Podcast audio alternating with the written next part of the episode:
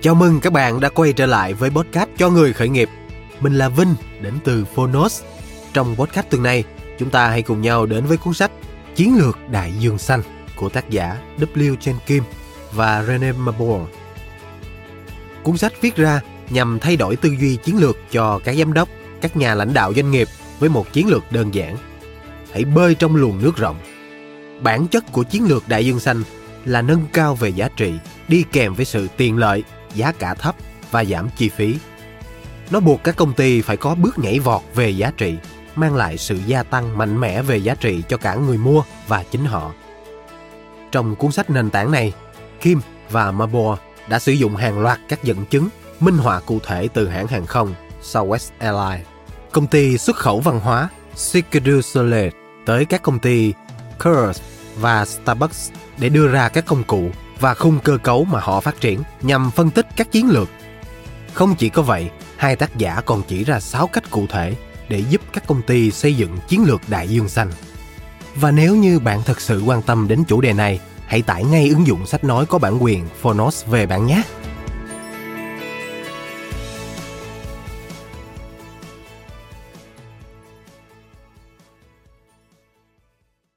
Bạn đang nghe từ Phonos.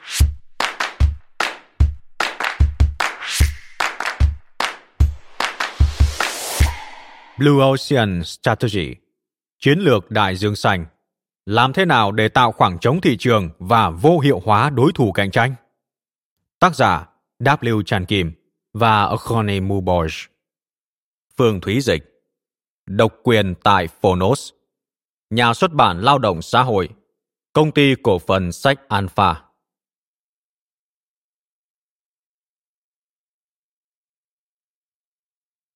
Trong một thế giới đang thay đổi rất nhanh chóng, lộ trình duy nhất đưa bạn đến thất bại là không dám mạo hiểm.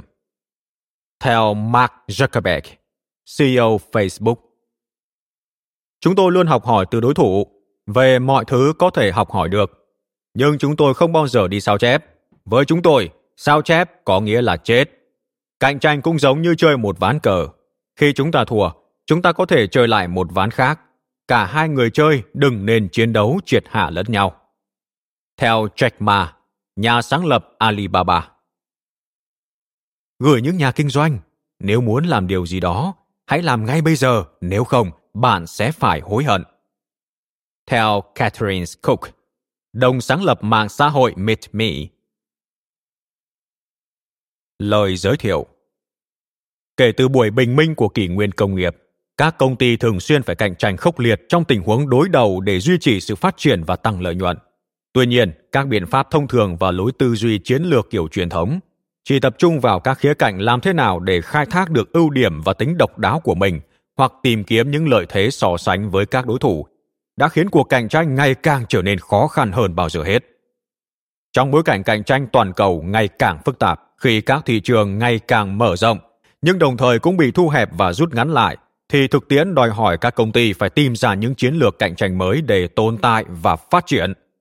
Nếu đại dương đỏ là tên gọi được đặt ra cho các thị trường kiểu cũ, thì đại dương xanh là một khái niệm mới chỉ ra những gì mà các công ty trong thế kỷ thứ 21 cần phải làm. Trong các cuốn sách cơ bản của mình, Chiến lược cạnh tranh xuất bản năm 1980, cuốn Lợi thế cạnh tranh năm 1985 và cuốn Lợi thế cạnh tranh quốc gia vào năm 1990. Chiến lược gia hàng đầu thế giới là giáo sư Michel Porter của trường đại học Harvard cho rằng tạo ra sự khác biệt là một trong những cách để một doanh nghiệp nâng cao năng lực cạnh tranh.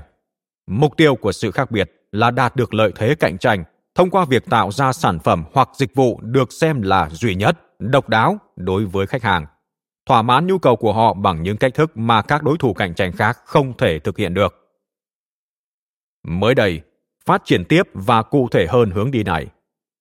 Các học giả Kim và Mauborgne là các giáo sư tại Viện INSEAD của Pháp, trường đào tạo kinh doanh lớn thứ 2 trên thế giới, đã tổng kết các nghiên cứu của họ về một chiến lược phát triển và mở rộng một thị trường, trong đó không có cạnh tranh hoặc sự cạnh tranh là không cần thiết, mà các công ty có thể khám phá và khai thác.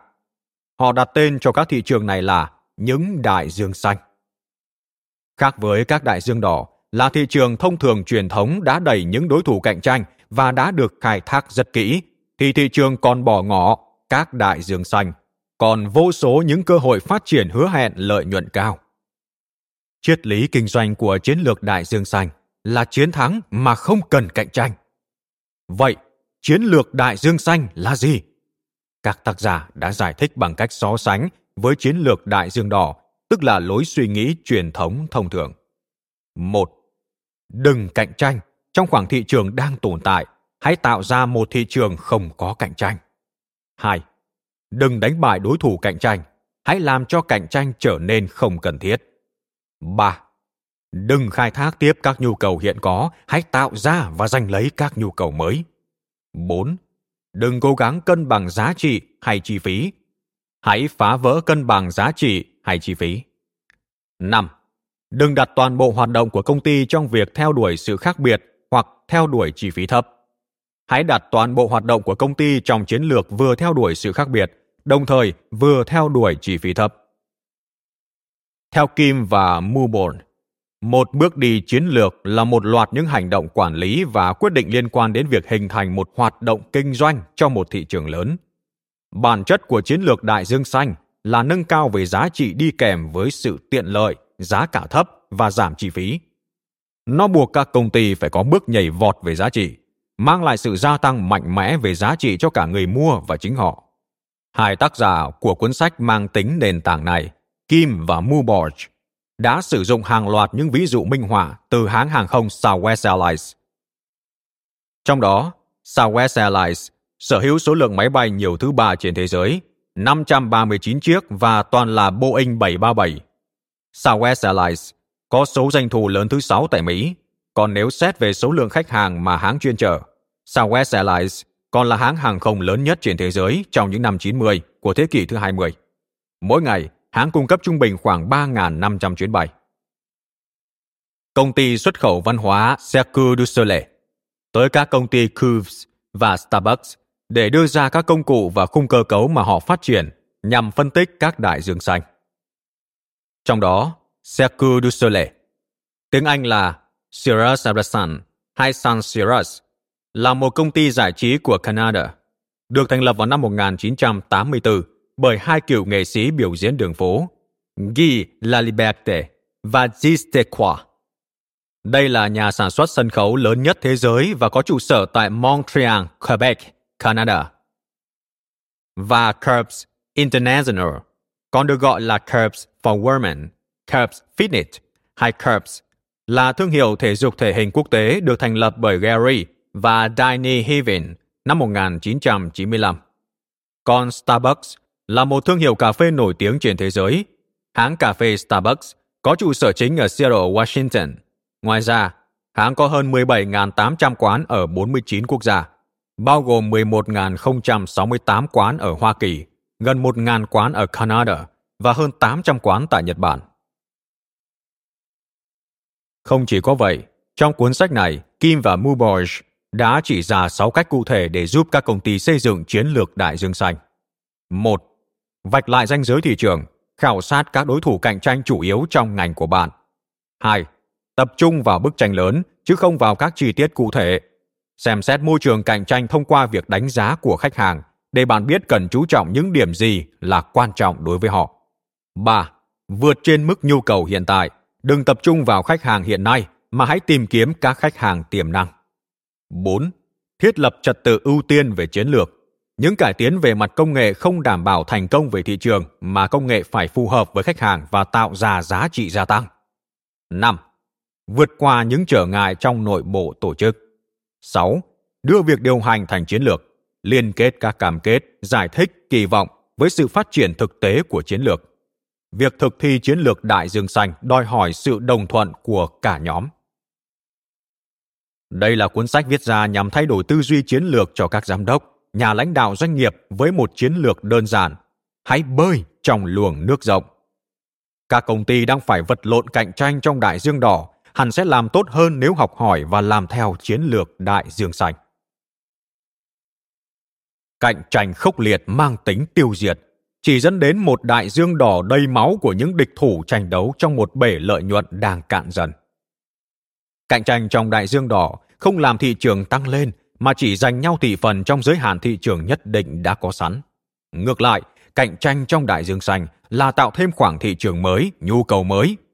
Trên cơ sở đó sẽ mở rộng thêm thị trường, dựa trên những nghiên cứu về hơn 150 ví dụ phát triển và mở rộng của các công ty từ bé đến lớn thuộc 30 ngành công nghiệp trong hơn 100 năm qua. Các tác giả cho rằng, những thành công bền vững không đến từ những địch thủ cạnh tranh khốc liệt mang tính tiêu diệt, mà từ việc tạo lập ra những đại dương xanh, những khoảng trống thị trường màu mỡ cho sự tăng trưởng. Những bước đi chiến lược như vậy mà các tác giả gọi là những đổi mới giá trị đã tạo nên những bước nhảy khổng lồ về giá trị, khiến những địch thủ cạnh tranh sẽ bị lạc hậu hơn một thế kỷ. Chiến lược đại dương xanh chỉ ra một cách tiếp cận có hệ thống nhằm khiến cho quá trình cạnh tranh trở nên không cần thiết và vô nghĩa, đồng thời định hình những nguyên tắc và công cụ mà bất cứ công ty nào cũng có thể sử dụng để tạo nên và chiếm giữ được đại dương xanh. Là tác phẩm then chốt và nền tảng, phá bỏ lối suy nghĩ thông thường về chiến lược, cuốn sách này đã vạch ra cho các doanh nghiệp một con đường mới vững chắc để tiến tới tương lai thành công. Nhận thức được tầm quan trọng của chiến lược kinh doanh trong quản trị doanh nghiệp, Alpha Books đã lựa chọn mua bản quyền, triển khai dịch và xuất bản cuốn Chiến lược Đại Dương Xanh ở Việt Nam. Tại Việt Nam, nhiều doanh nhân cũng áp dụng chiến lược Đại Dương Xanh vào hoạt động doanh nghiệp của mình. Hãng hàng không Vietjet đã áp dụng chiến lược này cho đề án hàng không giá rẻ khi nhận thấy các hãng hàng không truyền thống trong nước thường đi theo chiến lược Đại Dương Đỏ, tức là cạnh tranh quyết liệt để khai thác các đối tượng khách hàng truyền thống. Còn các hãng giá rẻ lại áp dụng chiến lược Đại Dương Xanh, tức là tạo ra một loại hình kinh doanh mới với các giá trị dịch vụ mới, phát triển các nguồn khách hàng mới và tổ chức khai thác có hiệu quả. Hay như công ty cổ phần du lịch Hương Giang đã mua sách cho nhân viên đọc, phân tích và áp dụng. Được xuất bản tại Việt Nam lần đầu tiên vào năm 2007, từ đó đến nay đã có rất nhiều hội thảo được tổ chức để bàn về chiến lược Đại Dương Xanh. Chiến lược Đại Dương Xanh đã trở thành một trong những cuốn sách bán kinh doanh bán chạy nhất trên thế giới, cũng như ở Việt Nam. Là một trong những cuốn sách hay nhất về quản trị kinh doanh trên thế giới với rất nhiều giải thưởng, tại Việt Nam, Chiến lược Đại Dương Xanh cũng nhận được sự đón nhận tích cực từ phía các doanh nhân. Trong lần tái bản này, chúng tôi không chỉ cập nhật theo bản sách gốc mới nhất, được bổ sung bởi chính các tác giả, mà chúng tôi còn gửi thêm tới độc giả các bài phân tích của nhiều tác giả trên thế giới và ở Việt Nam, nhằm mang đến cho bạn đọc một cái nhìn toàn diện về thực tế chiến lược Đại Dương Xanh đã được ứng dụng trong thực tiễn như thế nào. Chẳng hạn, ở Việt Nam, dầu của X-Men đã có những thành công nhất định khi áp dụng chiến lược này. Vợ cải lương Kim Vân Kiều, trong một nỗ lực đi tìm hướng đi mới cho cải lương, đã lập kỷ lục với 5.000 khán giả và doanh thu lên tới gần 2 tỷ đồng chỉ trong 2 đêm diễn. Một Vinagame dù ra đời sau nhưng đã vươn lên dẫn đầu trong các doanh nghiệp kinh doanh trò chơi trực tuyến ở Việt Nam. Xin trân trọng giới thiệu Nguyễn Cảnh Bình, Chủ tịch Hội đồng Quản trị Alpha Books. Hãy giúp tôi, đại dương của tôi đang nhuộm đỏ.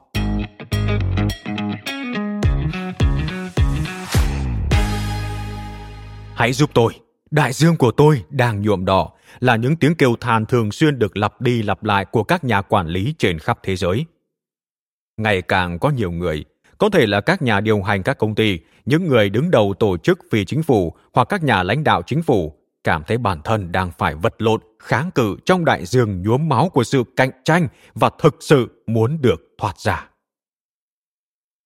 Có lẽ các công ty, các tổ chức đều nhận thấy biên độ lợi nhuận của họ đang dần bị thu hẹp.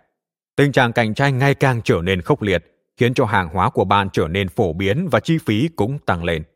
Bạn biết, bạn sắp phải thông báo cho các nhân viên rằng họ sẽ không được tăng lương. Đó không phải là hoàn cảnh mà bất kỳ ai trong chúng ta cũng muốn phải đối mặt. Đáng tiếc thay, đó lại là hoàn cảnh mà nhiều người đang phải đương đầu. Làm thế nào mà bạn có thể vượt qua thử thách này? Những bài học, công cụ và các nền tảng của chiến lược Đại Dương Xanh sẽ giúp bạn đối phó với thử thách này ở bất cứ ngành nghề hay lĩnh vực kinh doanh nào mà bạn đang tham gia. Cuốn sách sẽ chỉ cho bạn cách thoát khỏi sự cạnh tranh khốc liệt của Đại Dương Đỏ và đi vào khu vực thị trường không ai tranh giành của Đại Dương Xanh, nơi có những nhu cầu mới đặc trưng và sự phát triển lợi nhuận mạnh mẽ. Khi chúng tôi viết cuốn Chiến lược Đại Dương Xanh, chúng tôi đã sử dụng phép ẩn dụ Đại Dương Xanh và Đại Dương Đỏ, bởi Đại Dương Đỏ là những thực tế cạnh tranh khốc liệt mà các tổ chức phải đối mặt, trong khi Đại Dương Xanh hàm ý khả năng vô tận mà các tổ chức có thể tạo ra như khi một ngành mới ra đời.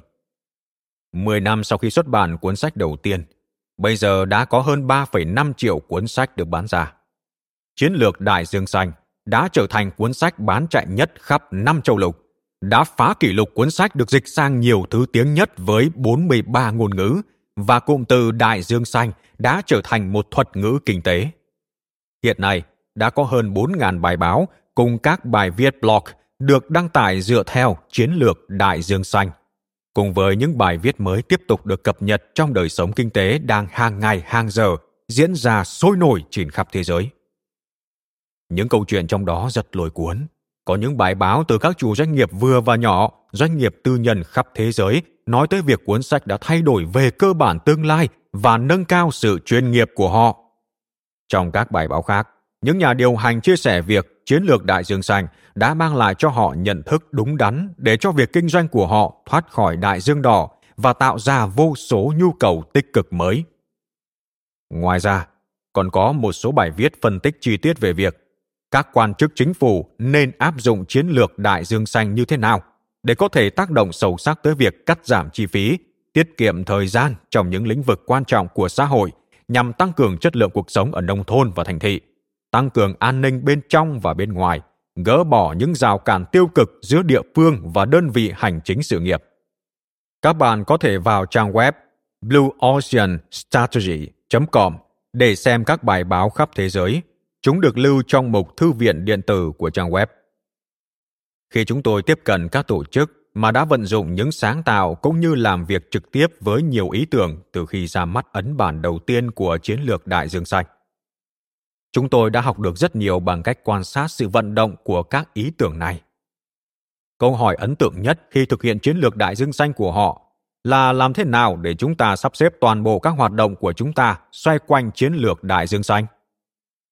Chúng ta làm gì khi chiến lược Đại Dương Xanh của chúng ta trở thành Đại Dương Đỏ? Làm thế nào để chúng ta tránh được những lôi kéo hấp dẫn của các tư duy Đại Dương Đỏ? Bản chất là những chiếc bẫy Đại Dương Đỏ khi chúng ta đang theo đuổi chiến lược Đại Dương Xanh. Những câu hỏi này đã thúc đẩy cuốn sách mở rộng hơn. Trong lời mở đầu, chúng tôi lần đầu tiên phác thảo những điểm mới ở cuốn sách này.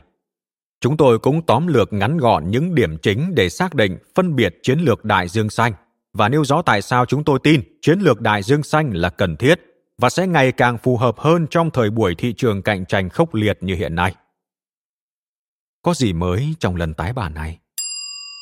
Lần tái bản này đã thêm 2 chương mới và mở rộng chương thứ 3, trong đó là những nhấn mạnh làm sao để giải quyết triệt để nguồn gốc của những thách thức chính, những khó khăn mà các nhà quản lý luôn gặp phải. Sự liên kết giữa các yếu tố trong chiến lược, ý nghĩa, nguyên nhân, tại sao điều này lại quan trọng và làm thế nào để đạt được. Một thách thức mà chúng ta thường được nghe và thấy trong các tổ chức phải đối mặt đó là làm thế nào mà họ có thể liên kết hệ thống hoạt động của họ, bao gồm tiềm năng của các đối tác bên ngoài để tạo nên chiến lược Đại Dương Xanh bền vững khi thực hiện. Điều này nghe có vẻ đơn giản, tuy nhiên việc yêu cầu một phương pháp toàn diện để đảm bảo rằng những thành phần chính của một tổ chức, từ giá trị tới lợi nhuận và con người, được liên kết lại nhằm hỗ trợ chuyển đổi chiến lược Đại Dương Xanh có cần thiết. Điều này rất quan trọng khi toàn bộ các công ty thường chỉ tập trung chú trọng vào khía cạnh tổ chức mà ít khi chú ý tới những khía cạnh cần phải hỗ trợ chiến lược mới thực sự tạo nên thành công vững chắc. Có thể ghi nhận, cuốn tái bản được mở rộng này đã phát hiện ra vấn đề của sự liên kết trong bối cảnh Đại Dương Xanh. Cuốn sách mô tả những trường hợp thành công và thất bại trong việc liên kết để chỉ ra rằng không chỉ làm thế nào để áp dụng thành công mà còn làm thế nào để không được bỏ qua các khía cạnh khác. Chương 9 sẽ giải quyết những thách thức về sự liên kết này. Đổi mới. Khi nào và làm thế nào để đổi mới Đại Dương Xanh qua thời gian? Tất cả các công ty thành công hay thất bại đều dựa trên những bước đi chiến lược mà họ thực hiện hay không thực hiện. Một thách thức của tổ chức phải đối mặt là làm thế nào để đổi mới Đại Dương Xanh qua thời gian, khi mỗi Đại Dương Xanh sẽ dần dần bị bắt chước và chuyển sang Đại Dương Đỏ. Hiểu được quá trình đổi mới là chiếc chìa khóa để đảm bảo rằng sự sáng tạo ra đại dương xanh không chỉ là sự kiện xảy ra một lần là thôi, mà phải được thể chế hóa như một quá trình lặp đi lặp lại trong một tổ chức. Trong lần tái bản có bổ sung này, chúng tôi nêu ra phương pháp để các nhà lãnh đạo có thể chuyển sự sáng tạo của đại dương xanh từ thành quả tĩnh sang quá trình đổi mới động về cả mặt kinh doanh và mặt doanh nghiệp đối với các công ty kinh doanh đa ngành. Ở đây, chúng ta xác định rõ ràng quá trình đổi mới năng động để sáng tạo nên chương trình kinh tế bền vững cả với kinh doanh đơn ngành mà vươn tới đại dương xanh hay đối với tổ chức kinh doanh đa ngành để phải cân bằng giữa việc chủ động ứng phó với cả đại dương xanh và đại dương đỏ. Để làm được điều này, chúng ta cũng phải chú trọng tới những vai trò bổ sung mà chiến lược đại dương xanh và chiến lược đại dương đỏ trong kiểm soát lợi nhuận của công ty ngày hôm nay và khi xây dựng phát triển mạnh mẽ cùng giá trị thương hiệu cho ngày mai. Chương 10 sẽ giải quyết những vấn đề mới phát sinh. Những chiếc bẫy đại dương đỏ, chúng là gì và tại sao cần phải tránh xa? Cuối cùng, chúng ta hãy xem 10 chiếc bẫy đại dương đỏ phổ biến nhất thường thấy ở các công ty thất bại khi họ áp dụng chiến lược đại dương xanh vào thực tế. Những chiếc bẫy này kéo chân họ xa vào đại dương đỏ, trong khi mục đích của họ là tiến vào đại dương xanh. Việc xác định những chiếc bẫy này là vô cùng cần thiết để đi đúng quỹ đạo tạo nên đại dương xanh. Với việc nhận thức đúng đắn về khái niệm, các công ty có thể tránh được các bẫy và áp dụng chính xác công cụ cùng phương pháp kết hợp để các hoạt động chiến lược đúng được thực hiện và có thể theo các luồng nước đại dương xanh rõ ràng. Chương 11 sẽ giải quyết những thách thức của chiếc bẫy đại dương đỏ. Điểm mấu chốt của việc phân biệt là gì? Mục đích của chiến lược đại dương xanh là rất rõ ràng, để cho phép bất kỳ tổ chức dù lớn hay nhỏ, dù mới thành lập hay đã hình thành lâu đời, vượt lên thách thức, gia tăng các cơ hội và giảm thiểu rủi ro. Không nên đặt nặng suy nghĩ về việc cạnh tranh trong việc hoạch định chiến lược. Quá nhiều các công ty đã để cho việc cạnh tranh chi phối các chiến lược của họ.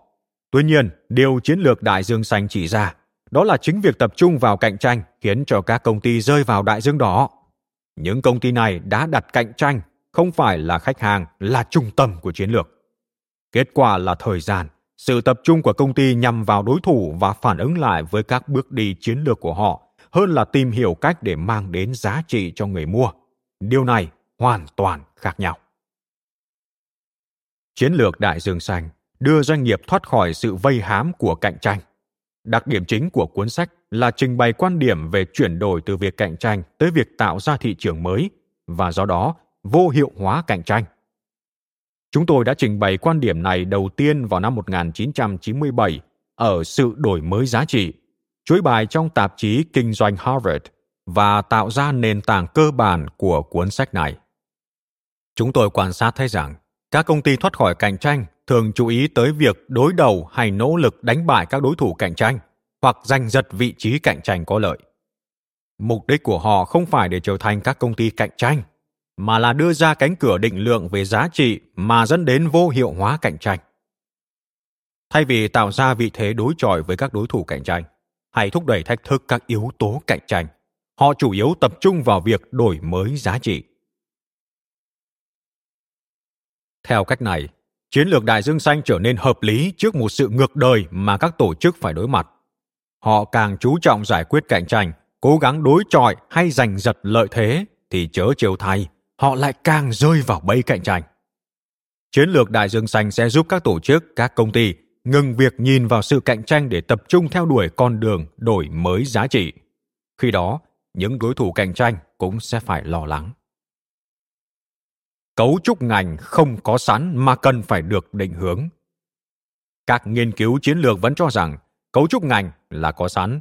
Với cấu trúc ngành được cố định, các công ty được dẫn dắt để xây dựng chiến lược của họ dựa trên đó, và chiến lược như vậy thường được sử dụng phổ biến với các phân tích ngành. 5 động lực hay phân tích SWOT dự báo xa, nơi mà chiến lược là về kết nối giữa điểm yếu và điểm mạnh tới những cơ hội và thách thức trong ngành hiện tại.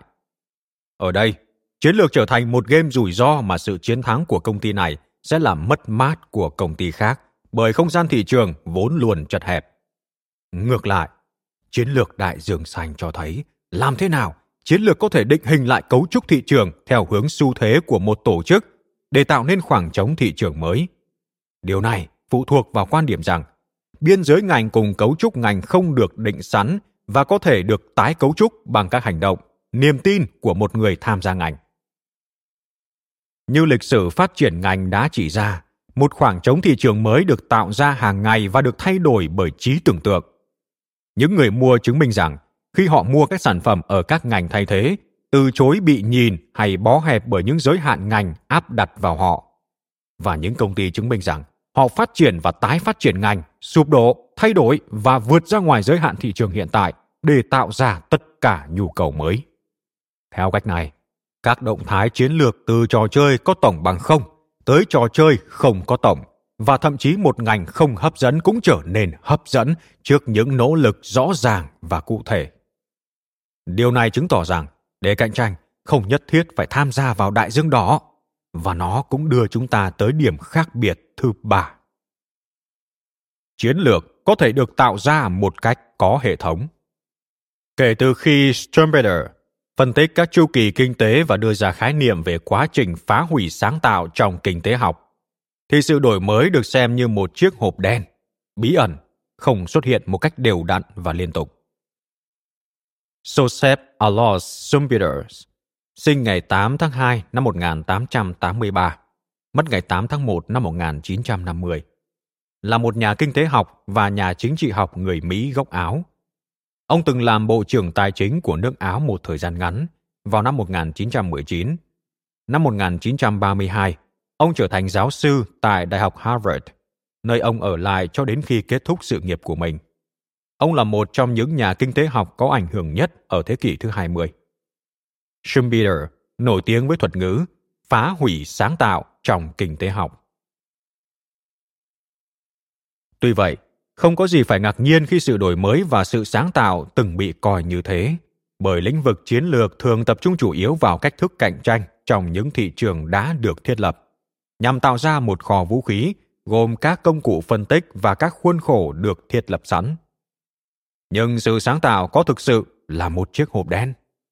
Khi nói đến sự sáng tạo nghệ thuật hoặc những đột phá trong khoa học, hãy thử nghĩ tới những công trình nghệ thuật của Gaudi, hoặc việc khám phá ra nguyên tố hóa học radi của Marie Curie?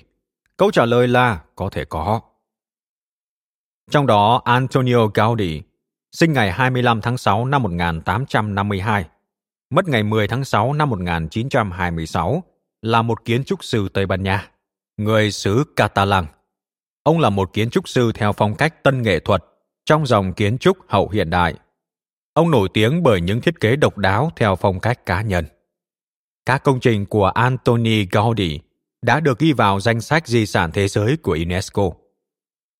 Còn Marie Sklodowska Curie, sinh ngày 7 tháng 11 năm 1867, mất ngày 4 tháng 7 năm 1934, là một nhà vật lý và hóa học người Ba Lan, Pháp. Nổi tiếng về việc tiên phong nghiên cứu tính phóng xạ và là người phát hiện ra nguyên tố hóa học radi, hay còn gọi là radium, một nguyên tố hóa học có tính phóng xạ, có ký hiệu là Ra, và số hiệu nguyên tử là 88 trong bảng tuần hoàn các nguyên tố hóa học. Bà là người đầu tiên vinh dự nhận được 2 giải Nobel trong 2 lĩnh vực khác nhau, vật lý và hóa học. Trở lại với câu chuyện. Tương tự, sự sáng tạo mang tính chiến lược làm tăng giá trị cho sự đổi mới có thực sự mở ra một thị trường mới hay không. Hãy tiếp tục liên tưởng tới mẫu xe Model T của Ford trong ngành công nghiệp sản xuất ô tô, tới Starbucks trong ngành cà phê hoặc Salesforce.com trong lĩnh vực cung cấp phần mềm CRM. Chúng tôi đã tiến hành nghiên cứu và câu trả lời là không. Trong đó, công ty Ford Model là một công ty đa quốc gia Hoa Kỳ và là nhà sản xuất xe ô tô lớn hàng thứ 5 trên thế giới, tính theo số lượng xe bán ra toàn cầu, theo sau Toyota, General Motors, Volkswagen và Hyundai Kia, có trụ sở tại Dearborn, Michigan, ngoại ô Detroit. Còn Salesforce.com là giải pháp phần mềm CRM điện toán đám mây theo yêu cầu on-demand hàng đầu thế giới. Salesforce.com là một bộ giải pháp phần mềm CRM tổng thể, cung cấp một loạt các ứng dụng CRM chuyên về bán hàng và dịch vụ khách hàng dành cho các doanh nghiệp vừa và nhỏ.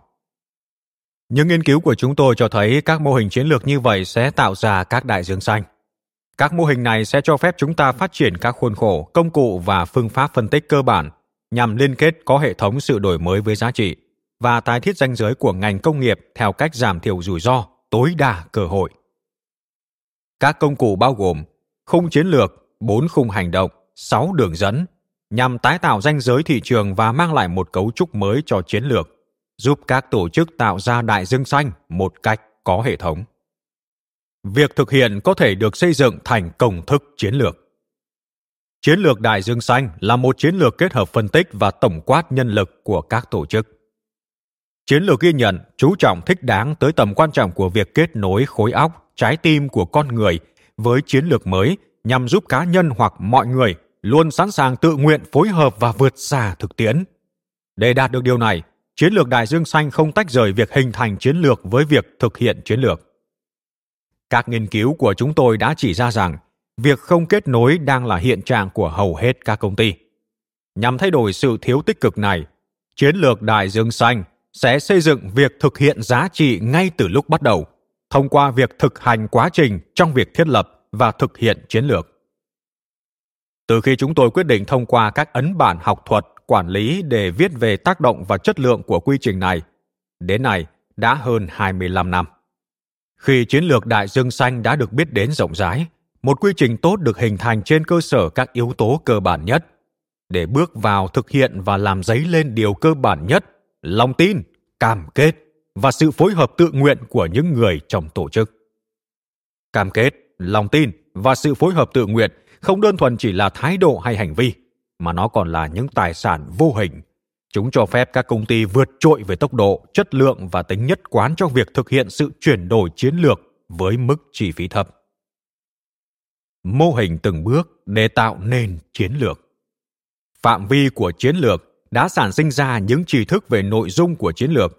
Tuy nhiên, vẫn còn tồn tại một câu hỏi, đó là làm thế nào để khởi động được chiến lược? Dĩ nhiên, chúng ta biết làm thế nào để lập kế hoạch.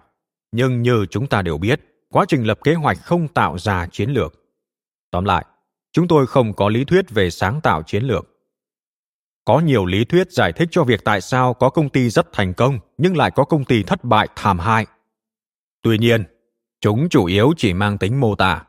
Bởi tới nay, vẫn chưa có mô hình cụ thể nào cho những cách thức giúp các công ty có thể xây dựng, thực hiện chiến lược để đạt được hiệu suất cao. Chẳng hạn như mô hình được giới thiệu trong cuốn sách này, cách thức mà các công ty sử dụng nhằm tránh được những cạm bẫy cạnh tranh thị trường và đạt được các sáng kiến đổi mới giá trị trong bối cảnh các đại dương xanh đang hình thành. Hoạch định mà chúng tôi thực hiện trong cuốn sách này được xây dựng dựa trên thực tiễn chiến lược của chúng tôi ở lĩnh vực này với các công ty trong suốt 2 thập kỷ qua.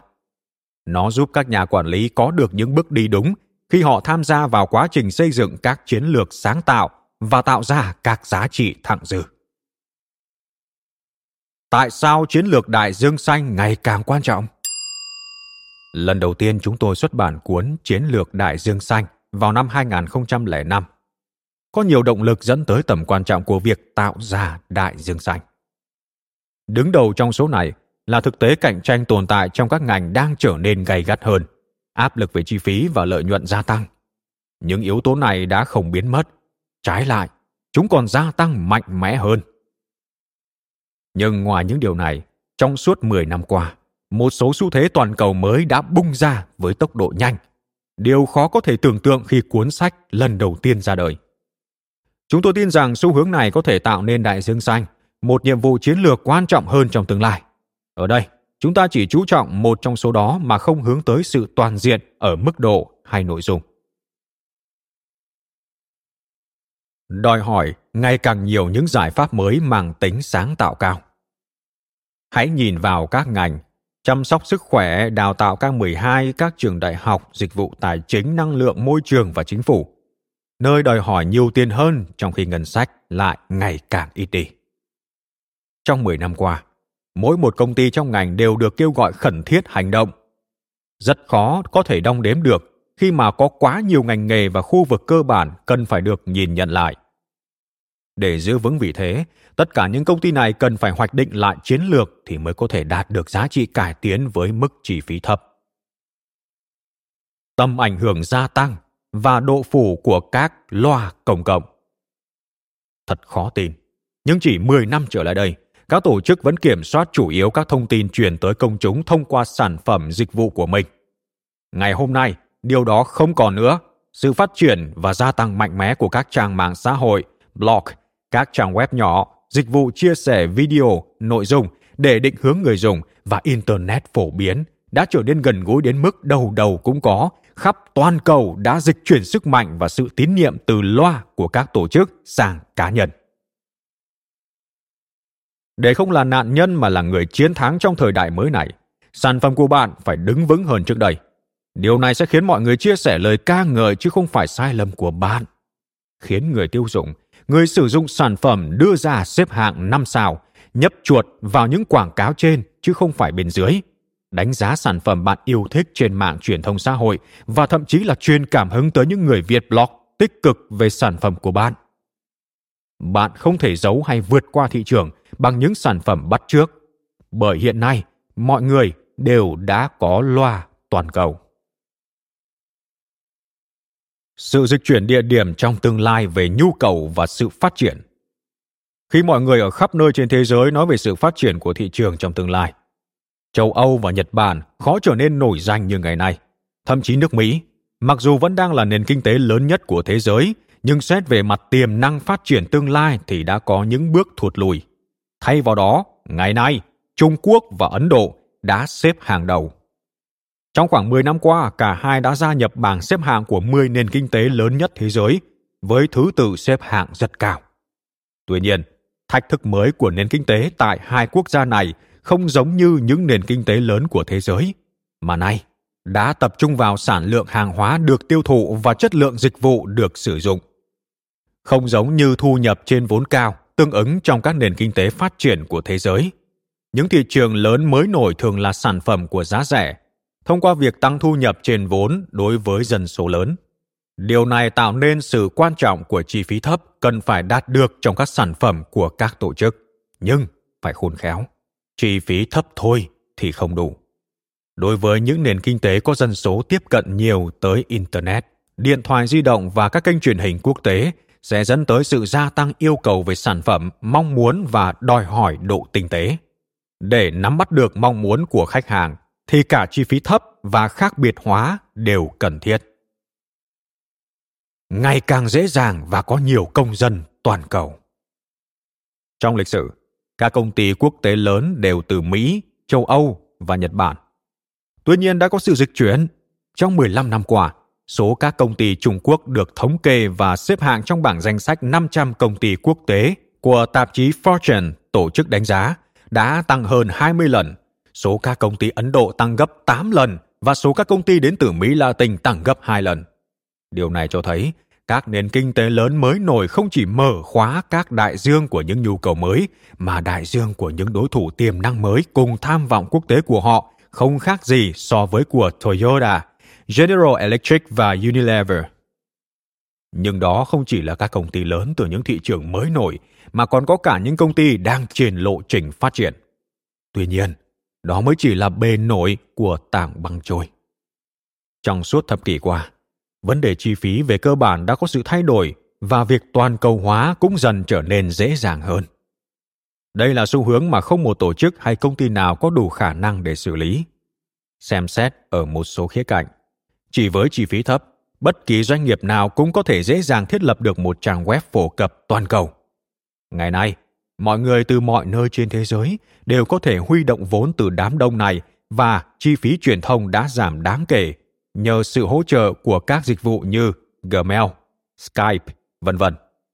Các giao dịch đều có thể được xúc tiến và nhanh chóng đạt hiệu quả bằng cách sử dụng những công cụ như PayPal. Các công ty như Alibaba.com nghiên cứu phát triển rộng khắp thế giới một cách nhanh chóng và dễ dàng. Hơn thế nữa, những công cụ tìm kiếm đều hoàn toàn miễn phí. Đối với một quảng cáo toàn cầu, người chơi mới từ khắp nơi trên thế giới đều có thể tham gia vào thị trường quốc tế và đưa ra chi phí hay dịch vụ của họ. Tuy nhiên, xu hướng này không làm giảm đi những rào cản, thậm chí nó còn khiến việc cạnh tranh trở nên khốc liệt hơn và mang tính toàn cầu hóa. Vì vậy, để ghi dấu ấn trong thị trường quá tải này, các tổ chức doanh nghiệp phải có sự sáng tạo trong việc đổi mới giá trị. Thời đại ngày nay, chúng ta phải đối diện với nhiều thử thách khó khăn, đồng thời cũng đứng trước nhiều cơ hội to lớn. Thông qua việc cung cấp phương pháp và công cụ, các tổ chức có thể vận dụng vào từng doanh nghiệp để theo đuổi chiến lược đại dương xanh. Chúng tôi hy vọng rằng, những ý tưởng này sẽ giúp các tổ chức, các doanh nghiệp có thể vượt qua những thách thức và mở ra những cơ hội để cuộc sống của tất cả chúng ta ngày càng trở nên tốt hơn. Cuối cùng, không chỉ dành cho các tổ chức kinh doanh, chiến lược đại dương xanh còn dùng để phục vụ cho mọi người trong nhiều khía cạnh như nghệ thuật, tổ chức phi chính phủ, khu vực công và thậm chí cả các quốc gia. Chúng tôi xin mời bạn tham gia vào chuyến hành trình này. Không còn nghi ngờ gì nữa, thế giới cần đại dương xanh. Lời mở đầu. Cuốn sách này nói về tình bạn, về lòng trung thành và về niềm tin mà chúng ta cần xây dựng nên dành cho những người xung quanh. Chính tình bạn đó, niềm tin đó đã là điểm khởi đầu cho chúng tôi bắt đầu hành trình khám phá những ý tưởng mới trong cuốn sách này và cuối cùng là viết ra những ý tưởng đó. 20 năm trước, chúng tôi gặp nhau trong một lớp học. Khi đó một người là giáo sư, còn người kia là sinh viên. Kể từ đó, chúng tôi đã làm việc cùng nhau, thường tự ví mình trong suốt hành trình nghiên cứu này như những chú chuột ướt chạy trong ống nước. Việc cuốn sách này ra đời không phải là chiến thắng của một ý tưởng mới mà là chiến thắng của một tình bạn. Và chúng tôi đã nhận ra rằng nó còn ý nghĩa lớn lao hơn bất kỳ một ý tưởng mới mẻ nào trong thế giới kinh doanh. Tình bạn đó đã làm phong phú cuộc đời chúng tôi và thế giới quan của chúng tôi trở nên đẹp đẽ hơn. Chưa bao giờ chúng tôi cảm thấy mình đơn độc. Không có hành trình nào là dễ dàng, cũng như không có tình bạn nào chỉ đầy ắp tiếng cười. Nhưng trong mỗi ngày của cuộc hành trình nghiên cứu này, chúng tôi luôn cảm thấy hứng khởi bởi vì chúng tôi thấy mình có nhiệm vụ học hỏi nhiều hơn nữa và cải thiện những điều đã biết cũng như còn chưa biết. Chúng tôi thực sự tin tưởng sâu sắc vào các ý tưởng trong cuốn sách này. Những ý tưởng đó không dành cho những ai mà tham vọng trong cuộc đời chỉ là sống và tồn tại. Bản thân chúng tôi cũng chưa bao giờ có suy nghĩ đó. Nếu bạn cho rằng chỉ cần vượt qua và cố gắng tồn tại trong thế giới kinh doanh đã là đủ, thì xin đừng tiếp tục đọc cuốn sách này nữa.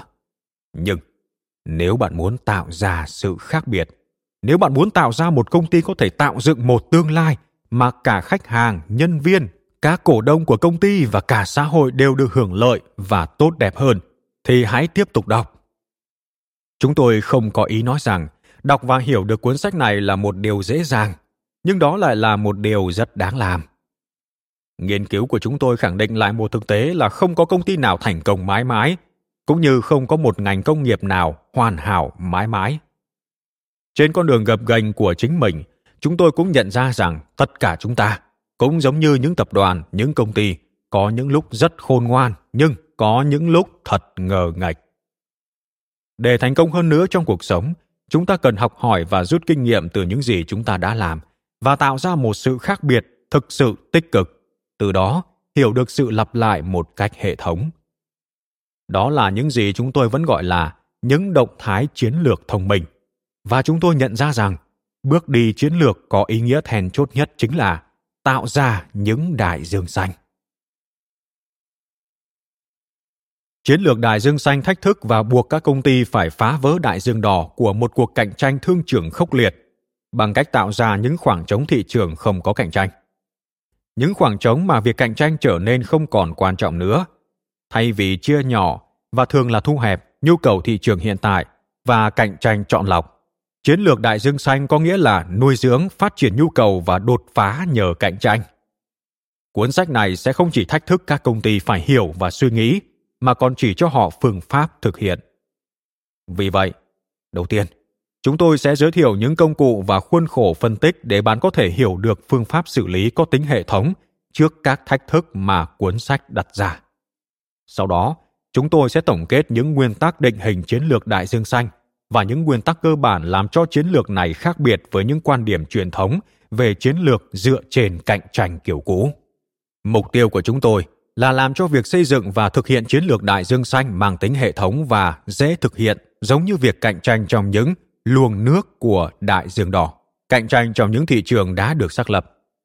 Chỉ khi đó, các công ty mới có khả năng đối mặt với thách thức của việc tạo nên những đại dương xanh một cách khéo léo và linh hoạt, sao cho họ có thể vừa tối đa hóa cơ hội, vừa tối thiểu hóa rủi ro. Không công ty nào, dù lớn hay nhỏ, dù non trẻ hay đã hùng mạnh, lại có thể sống sót trong một đại dương nếu chỉ là kẻ chèo thuyền nghiệp dư. Và cũng không một công ty nào nên làm như vậy. Nội dung của cuốn sách này được xây dựng dựa trên 15 năm nghiên cứu. Các dữ liệu đã được trích dẫn có từ hơn 100 năm, tổng hợp từ các bài viết của tạp chí kinh doanh Harvard, Harvard Business Review và các bài nghiên cứu khác về nhiều chủ đề. Những ý tưởng, công cụ và khuôn khổ được trình bày ở đây cũng đã được kiểm định và định hình qua nhiều năm áp dụng tại các tập đoàn của châu Âu, Hoa Kỳ và châu Á. Cuốn sách này thiết lập và mở rộng những ý tưởng đó nhằm xác lập một khuôn khổ phân tích và áp dụng thống nhất từ những ý tưởng này. Khuôn khổ đó không chỉ phân tích những nguyên nhân tạo ra chiến lược đại dương xanh, mà còn chỉ ra những khía cạnh nhân văn để tạo ra lòng nhiệt tình và hăng hái áp dụng những ý tưởng đó vào thực tế. Điều chúng tôi muốn nhấn mạnh ở đây là chúng ta cần phải hiểu cách xây dựng niềm tin và tạo dựng cam kết, cũng như tầm quan trọng của sự đánh giá cao về trí tuệ và tình cảm thành tâm điểm của chiến lược kinh doanh. Những cơ hội cho đại dương xanh có mặt ở khắp mọi nơi.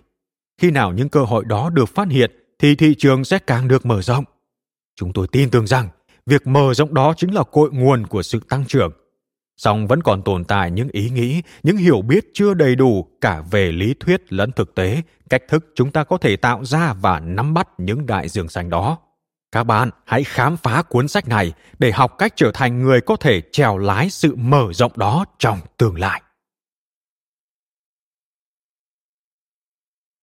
Phần 1. Chiến lược đại dương xanh. Chương 1. Tạo dựng những đại dương xanh.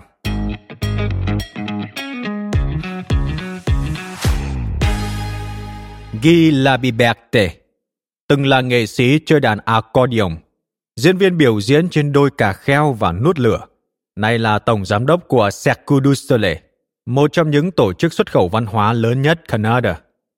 Cho tới nay, các chương trình siếc của Cirque đã thu hút khoảng 150 triệu người trên 300 thành phố ở khắp thế giới. Trong chưa đầy 20 năm kể từ khi thành lập, Cirque du Soleil đã đạt mức doanh số mà hai đoàn siếc hàng đầu thế giới là Ringling Bros và Barnum & Bailey phải mất hơn 100 năm mới đạt được.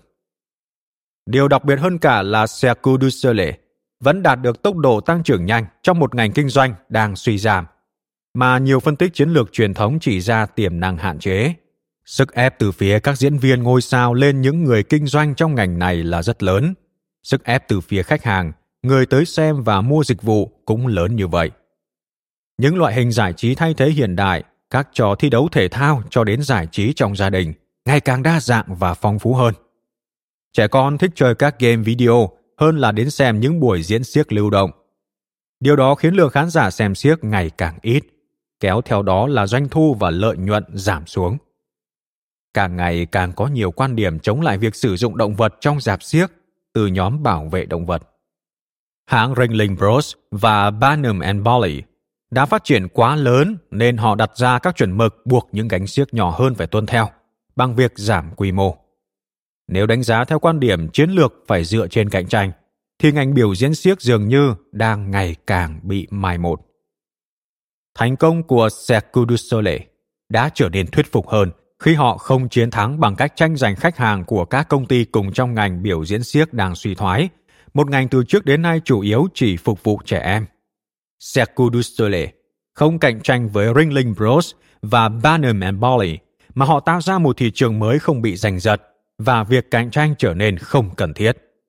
Họ thu hút một nhóm khách hàng hoàn toàn mới, người lớn và khách hàng tập thể. Những người sẵn sàng trả giá cao hơn vài lần so với việc xem xiếc truyền thống để được thưởng thức loại hình giải trí chưa từng có. Điều đặc biệt có ý nghĩa là một trong những chương trình xiếc đầu tiên được đặt tên là Chúng tôi đổi mới nghệ thuật biểu diễn xiếc. Khoảng trống thị trường mới. Cirque du Soleil thành công bởi vì họ nhận ra rằng để giành chiến thắng trong tương lai, các công ty phải ngừng cạnh tranh với nhau. Cách duy nhất để loại bỏ đối thủ cạnh tranh là ngừng tìm cách đánh bại họ. Để hiểu được thành công của Cirque du Soleil, bạn hãy tưởng tượng một không gian thị trường được tạo thành gồm hai loại đại dương đỏ và đại dương xanh. Đại dương đỏ tượng trưng cho tất cả các ngành đang tồn tại. Đây là khoảng thị trường đã được xác lập. Đại dương xanh bao gồm tất cả những ngành hiện chưa tồn tại. Đó là khoảng trống thị trường chưa được biết đến. Trong đại dương đỏ, các ranh giới ngành được xác định và được chấp nhận. Những quy luật cạnh tranh trong cuộc chơi đều rõ ràng. Tại đây, các công ty tìm cách vượt trội hơn so với đối thủ của mình để nắm được thị phần lớn hơn. Khi ngày càng có đông người tham gia vào khoảng thị trường này, khả năng thu lợi nhuận cũng như triển vọng tăng trưởng càng giảm xuống. Sản phẩm đó trở thành thứ hàng hóa thông thường và sự cạnh tranh gay gắt khiến cho việc tồn tại trong đại dương đỏ trở nên khó khăn. Trái lại, đại dương xanh được xác lập bởi những khoảng thị trường chưa được khai thác, bởi những nhu cầu mới được tạo ra và cơ hội cho sự tăng trưởng mang lại lợi nhuận cao. Một số đại dương xanh được tạo ra bên ngoài ranh giới ngành, nhưng hầu hết được tạo ra từ bên trong những đại dương đỏ bằng cách mở rộng ranh giới hiện tại của ngành, như Cirque du Soleil đã làm. Trong đại dương xanh, sự cạnh tranh là không cần thiết bởi vì luật chơi còn chưa được thiết lập. Tồn tại trong đại dương đỏ bằng cách cạnh tranh vượt qua đối thủ là hoàn toàn cần thiết. Đại dương đỏ sẽ luôn đóng vai trò quan trọng và là một điều hiển nhiên trong kinh doanh. Nhưng với tình trạng cung vượt cầu trong nhiều ngành kinh doanh, việc cạnh tranh để chiếm lĩnh một phần của thị trường đang thu hẹp, dù là rất cần thiết nhưng chưa đủ để duy trì kết quả kinh doanh cao. Các công ty cần tiến xa hơn chứ không chỉ cạnh tranh với đối thủ. Để nắm bắt những cơ hội mang lại lợi nhuận và tăng trưởng, họ cũng cần tạo ra những đại dương xanh. Thật không may là đa phần các đại dương xanh chưa được xác định trên bản đồ. Việc hoạch định chiến lược trong 25 năm qua tập trung nhiều hơn vào các chiến lược đại dương đỏ với nền tảng là cạnh tranh. Kết quả là người ta hiểu khá rõ về cách thức cạnh tranh khôn ngoan trong một thị trường khốc liệt, từ phân tích cấu trúc kinh tế cơ bản của ngành kinh doanh hiện tại tới lựa chọn một vị thế chiến lược nhờ chi phí thấp hay khác biệt hóa hoặc tập trung hóa để xác lập phương thức cạnh tranh. Đã có một số cuộc thảo luận xung quanh vấn đề đại dương xanh, nhưng có rất ít những hướng dẫn thực tiễn về cách thức hình thành đại dương xanh. Nếu không có khuôn khổ phân tích để tạo ra những đại dương xanh và các nguyên lý để quản lý rủi ro một cách hiệu quả, thì việc tạo ra đại dương xanh vẫn còn là mong muốn được xem như quá mạo hiểm nếu các nhà quản lý theo đuổi nó tựa một chiến lược. Nhưng cuốn sách này sẽ cung cấp những khuôn khổ và phân tích thực tiễn để hiểu và nắm bắt được một cách có hệ thống những ý tưởng về đại dương xanh. Sự hình thành liên tục của những đại dương xanh. Mặc dù thuật ngữ đại dương xanh khá mới mẻ, nhưng sự tồn tại của đại dương xanh thì không mới. Chúng là một nét đặc trưng của đời sống kinh doanh, cả trong quá khứ và hiện tại. Chúng ta hãy nhìn lại 120 năm trước và tự hỏi mình câu hỏi: có bao nhiêu ngành kinh doanh hiện tại chưa được biết đến vào thời điểm đó? Câu trả lời là nhiều ngành kinh doanh cơ bản như ô tô, thu đĩa âm nhạc, hàng không, hóa dầu, y tế và tư vấn quản lý chưa hề được nghe tới hoặc mới chỉ bắt đầu xuất hiện vào thời gian đó. Bây giờ, hãy quay ngược đồng hồ chỉ 40 năm trước. Một lần nữa chúng ta sẽ thấy rất nhiều ngành mang lại hàng tỷ đô la lúc đó còn chưa xuất hiện. Chẳng hạn như điện thoại di động, công nghệ sinh học, bán lẻ chiết khấu, chuyển phát nhanh, xe tải nhỏ, ván trượt tuyết, video gia đình, v.v. Chỉ 4 thập kỷ trước đây, chưa một ngành nào trong số này tồn tại. Bây giờ chúng ta hình dung thời điểm 20 năm sau, hay có thể chỉ 15 năm, và tự hỏi mình xem khi đó sẽ có bao nhiêu ngành kinh doanh mới xuất hiện. Nếu lịch sử là cơ sở để dự báo tương lai, thì câu trả lời sẽ là có rất nhiều ngành kinh doanh mới. Thực tế cho thấy, các ngành kinh doanh không bao giờ đứng yên, chúng liên tục tiến triển. Các hoạt động được đổi mới, thị trường mở rộng và những người chơi đến rồi đi. Lịch sử cho thấy, chúng ta có một khả năng lớn trong việc tạo ra những ngành kinh doanh mới và tái tạo những ngành đang tồn tại, nhưng khả năng này chưa được đánh giá đúng mức. Trong thực tế, hệ thống xếp hạng công nghiệp chuẩn SIC được cơ quan điều tra Mỹ công bố từ hơn nửa thế kỷ trước đã được thay thế bằng hệ thống tiêu chuẩn xếp hạng ngành Bắc Mỹ NAICS năm 1997. Hệ thống mới mở rộng 10 ngành trong SIC thành 20 ngành, chứng tỏ xuất hiện nhiều lĩnh vực kinh doanh mới. Chẳng hạn, khu vực dịch vụ theo hệ thống cũ giờ được mở rộng thành 7 ngành kinh doanh, từ thông tin đến chăm sóc sức khỏe và trợ giúp xã hội. Những hệ thống này được thiết kế đáp ứng việc tiêu chuẩn hóa và tính liên tục. Sự thay thế đó cho thấy việc mở rộng những đại dương xanh có ý nghĩa như thế nào. Tuy nhiên, những tư tưởng chiến lược vẫn tập trung nhiều nhất vào chiến lược đại dương đỏ trên cơ sở cạnh tranh. Lý giải một phần cho điều này, đó là chiến lược công ty bị ảnh hưởng nặng nề bởi gốc rễ từ chiến lược trong lĩnh vực quân sự. Ngôn ngữ của chiến lược mang đậm dấu ấn quân sự. Sĩ quan điều hành, Chief Executive Officer, trong sở chỉ huy, Headquarter, đội quân, Troop, trên tiền tuyến, Front Line. Chiến lược được mô tả theo cách này thường nhắc đến việc đương đầu với địch thủ và tranh giành một mảnh đất cụ thể và không thay đổi. Tuy nhiên, không giống chiến tranh, lịch sử ngành kinh doanh cho thấy thị trường chưa bao giờ ổn định và hơn thế, những đại dương xanh liên tục được hình thành theo thời gian. Do đó, tập trung vào đại dương đỏ là chấp nhận những yếu tố ràng buộc của chiến tranh, địa hình giới hạn và sự cần thiết phải đánh bại kẻ thù và phủ nhận thế mạnh đặc biệt của thế giới kinh doanh, khả năng tạo ra những khoảng thị trường mới không bị giành giật. Tác động của việc hình thành những đại dương xanh. Chúng tôi lượng hóa ảnh hưởng của việc hình thành những đại dương xanh dựa trên sự tăng trưởng của từng công ty, cả về doanh số và lợi nhuận. Theo nghiên cứu về những hoạt động kinh doanh mới khởi sự của 108 công ty. Mời bạn xem hình 1.1 được đính kèm trong ứng dụng Phonos. Kết quả cho thấy 86% hoạt động kinh doanh mới là mở rộng những mặt hàng kinh doanh cũ, có nghĩa là ngày càng mở rộng bên trong các đại dương đỏ, tức là mở rộng thị trường đang tồn tại. Những hoạt động mở rộng này chiếm 62% tổng doanh thu, nhưng chỉ mang lại 39% tổng lợi nhuận. 14% còn lại hướng tới việc tạo ra những đại dương xanh, chiếm 38% tổng doanh thu và 61% tổng lợi nhuận. Với giả định là những hoạt động kinh doanh mới khởi sự này bao gồm toàn bộ việc đầu tư cho việc tạo ra đại dương xanh và đại dương đỏ, không tính đến doanh thu và lợi nhuận thu được kể cả thất bại. Có thể thấy, lợi ích của việc tạo ra những dòng nước xanh là rất rõ ràng. Mặc dù không có dữ liệu về tỷ lệ thành công của đại dương xanh và đại dương đỏ, nhưng chúng tôi sẽ đưa ra sự khác biệt trong kết quả hoạt động trên toàn cầu của hai kiểu thị trường này. Ngày càng có nhu cầu tạo ra những đại dương xanh. Có một số động lực thúc đẩy đằng sau nhu cầu tạo ra những đại dương xanh ngày càng tăng. Những tiến bộ kỹ thuật liên tục đã làm cho năng suất được cải thiện đáng kể và cho phép những nhà cung cấp sản xuất nhiều sản phẩm và dịch vụ chưa từng xuất hiện trên thị trường. Kết quả là số các ngành kinh doanh gặp tình trạng cung vượt cầu tăng dần. Xu hướng toàn cầu hóa làm bối cảnh cạnh tranh ngày càng trở nên gay gắt hơn.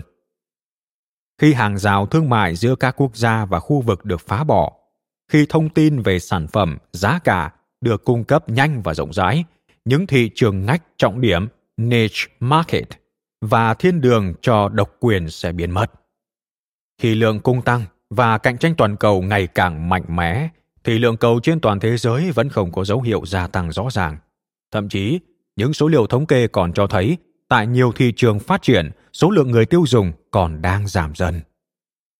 Kết quả là việc thương mại hóa sản phẩm và dịch vụ được đẩy nhanh, làm cuộc chiến về giá ngày càng tăng, lợi nhuận bị thu hẹp. Những nghiên cứu gần đây trên phạm vi toàn ngành của các nhãn hiệu lớn ở Hoa Kỳ đã khẳng định xu hướng này. Thông tin từ Copernicus và Marketfacts năm 2001, tạm dịch thực tế thị trường. Người ta nhận thấy rằng đối với những sản phẩm và dịch vụ quan trọng, các nhãn hiệu có xu hướng ít khác biệt hơn. Vì thế, càng ngày, người ta càng lựa chọn mua hàng hóa dựa trên giá cả. Mọi người không còn đòi hỏi rằng loại bột giặt họ mua phải là Tide như trước đây. Họ cũng không nhất thiết trung thành với kem đánh răng Colgate khi loại Crest được bán trên thị trường và ngược lại. Trong những ngành có quá nhiều nhà cung cấp, việc khác biệt hóa nhãn hiệu trở nên khó khăn hơn, cả trong những giai đoạn kinh tế phát triển lẫn những giai đoạn suy thoái. Tất cả những điều này cho thấy môi trường kinh doanh nơi những chiến lược và phương pháp quản lý đã từng phát triển đang dần biến mất. Khi cạnh tranh trong đại dương đỏ ngày càng tàn khốc, hoạt động quản lý sẽ cần quan tâm nhiều hơn đến đại dương xanh, phương pháp mà đội ngũ quản lý hiện nay vẫn chưa quen sử dụng. Từ công ty và ngành đến hành động chiến lược. Làm thế nào một công ty có thể thoát ra khỏi đại dương đỏ mà trong đó sự cạnh tranh ngày càng trở nên khốc liệt? Làm thế nào để tạo nên một đại dương xanh? Liệu có một cách tiếp cận có hệ thống nào để làm được điều này, từ đó duy trì tốc độ tăng trưởng và mức lợi nhuận cao hay không? Khi tìm kiếm câu trả lời cho câu hỏi này, bước đầu tiên của chúng tôi là xác định đơn vị phân tích cơ sở cho các nghiên cứu của mình.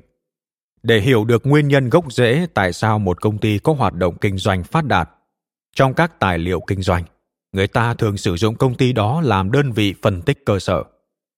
Người ta đặt câu hỏi, làm thế nào các công ty duy trì tốc độ tăng trưởng mạnh và có lợi nhuận với một tập hợp đặc sắc các đặc điểm về chiến lược, hoạt động và tổ chức? Tuy nhiên, câu hỏi của chúng tôi là, liệu có những công ty xuất sắc hay có tầm nhìn nào liên tục dẫn đầu thị trường và liên tục tạo ra những đại dương xanh hay không? Chẳng hạn, hãy xem những cuốn sách In Search of Excellence, tạm dịch Kiếm tìm sự tuyệt hảo, và Build to Last, tạm dịch Xây dựng để trường tồn. Cuốn sách bán chạy nhất, Kiếm tìm sự tuyệt hảo, đã được xuất bản cách đây 30 năm. Sau 2 năm xuất bản, một số công ty được đưa vào nghiên cứu trong cuốn sách này đã chìm vào quên lãng như Atari, Chess Brown Pons, Dada General, Floor, National Semiconductor. Tương tự như vậy, 2/3 số công ty được đưa vào cuốn sách Managing on the Edge, tạm dịch Quản lý trong giai đoạn khó khăn, đã rời khỏi vị trí dẫn đầu ngành kinh doanh trong vòng 5 năm sau khi ấn phẩm này được xuất bản. Cuốn sách Xây dựng để trường tồn cũng chung một con đường như vậy. Cuốn sách tìm ra những thói quen tạo nên thành công của các công ty có tầm nhìn, với số liệu chứng tỏ họ có kết quả hoạt động tốt trong thời gian dài.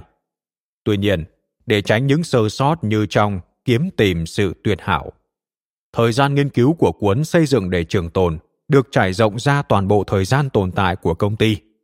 Nhưng cuốn sách chỉ phân tích giới hạn ở những công ty trên 40 năm tuổi. Xây dựng để trường tồn cũng trở thành cuốn sách bán chạy nhất.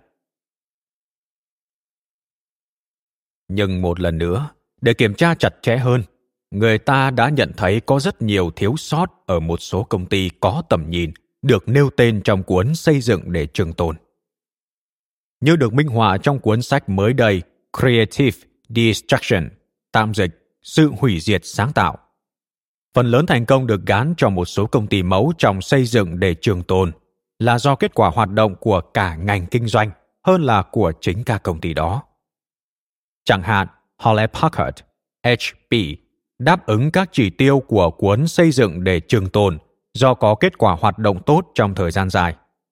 Trong đó, Hewlett-Packard, viết tắt HP, là một trong những tập đoàn công nghệ thông tin lớn nhất thế giới.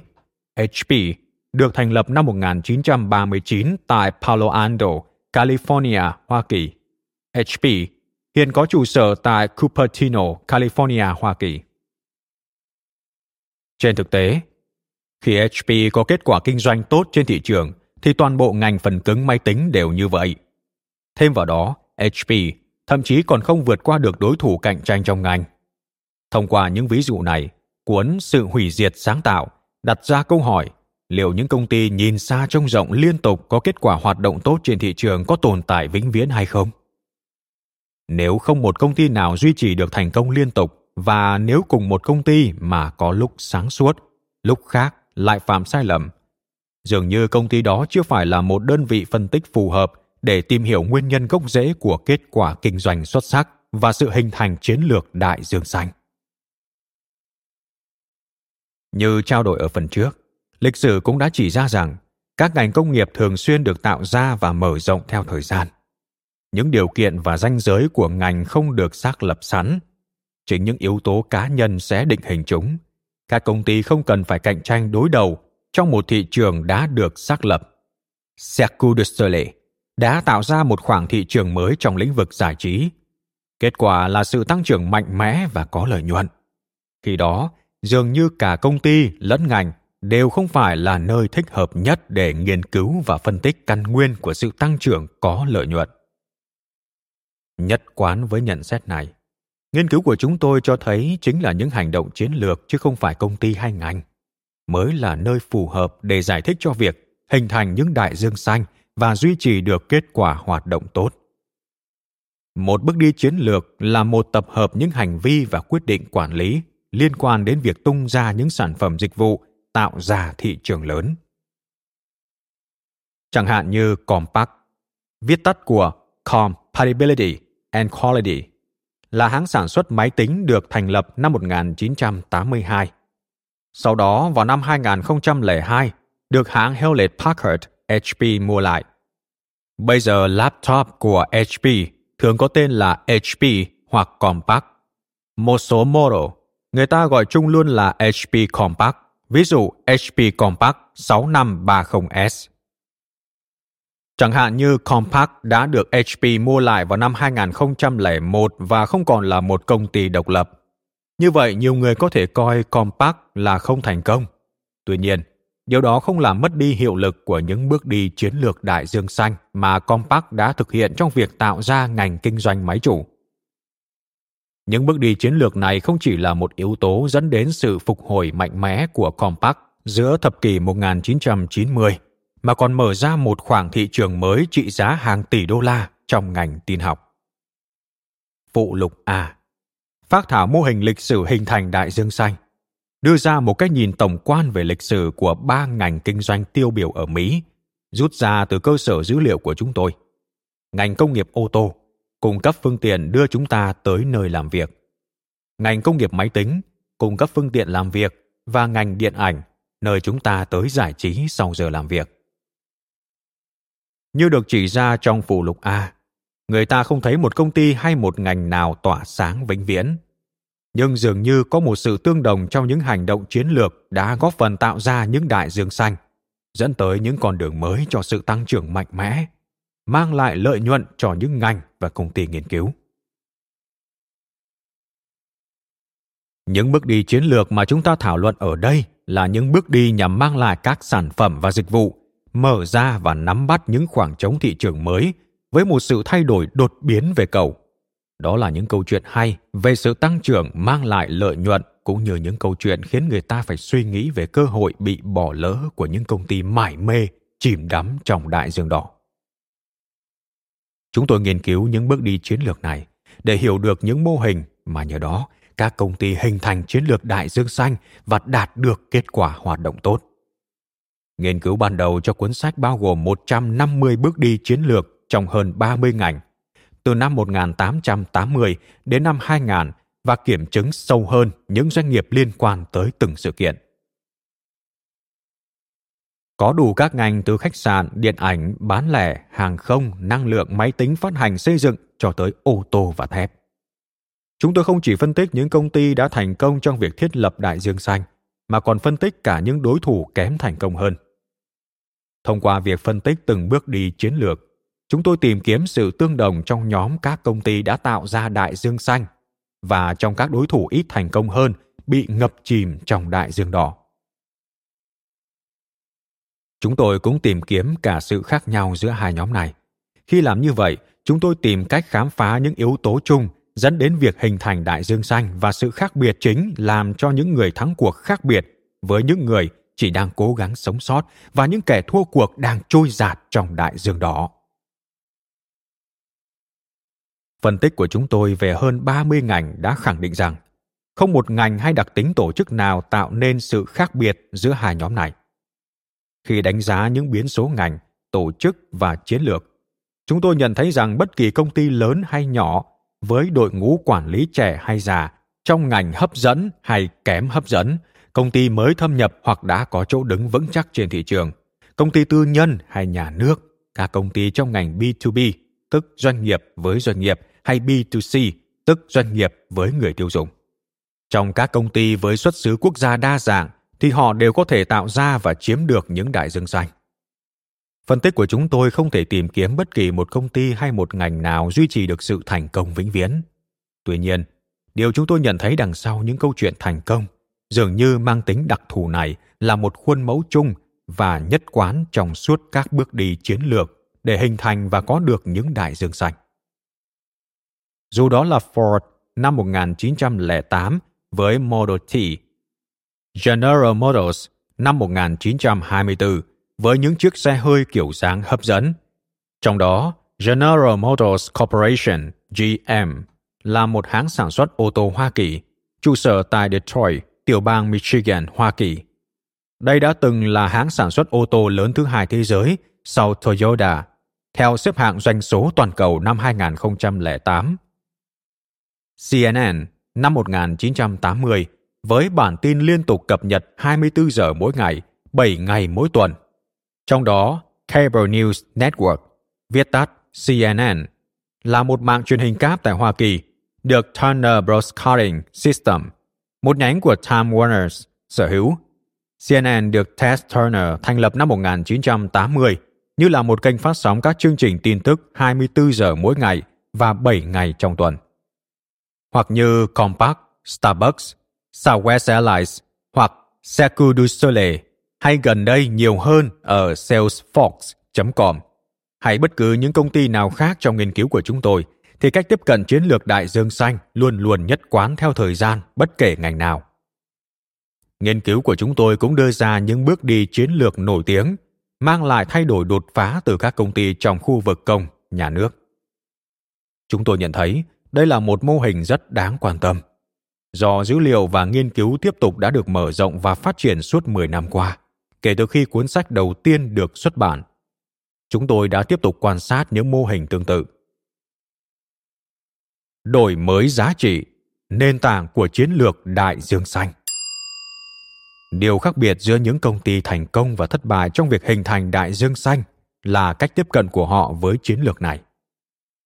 Những công ty chìm đắm trong đại dương đỏ đã làm theo phương pháp thông thường. Họ tìm cách đánh bại đối thủ cạnh tranh thông qua việc tạo dựng một vị thế phòng thủ trong trật tự ngành. Peter Drucker quan sát và nhận thấy các công ty có xu hướng chạy đua với nhau bằng việc theo dõi những gì đối thủ cạnh tranh đang làm. Thật đáng ngạc nhiên là những công ty tạo ra đại dương xanh lại không chạy đua với các đối thủ cạnh tranh. Chú thích: Kim và Mauborgne lập luận rằng việc tập trung vào bắt chước đối thủ cạnh tranh và đánh bại họ sẽ dẫn tới cách tiếp cận thị trường theo lối mô phỏng, chứ không sáng tạo, thường dẫn đến sức ép về giá. Họ lập luận rằng, thay cho việc đó, các công ty nên biến việc cạnh tranh trở nên không quan trọng nữa bằng cách đưa ra những bước đột phá về mặt giá trị cho người mua. Gary Hammer, năm 1998 có cho rằng, thành công của cả những đối thủ mới lẫn những đối thủ hiện tại trong ngành chủ yếu xoay quanh khả năng tránh khỏi cạnh tranh và thiết lập lại mô hình hiện tại của ngành.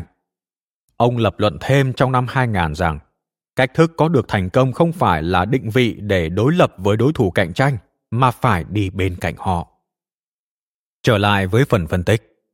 Thay vào đó, họ theo đuổi một logic chiến lược khác, đó là đổi mới giá trị.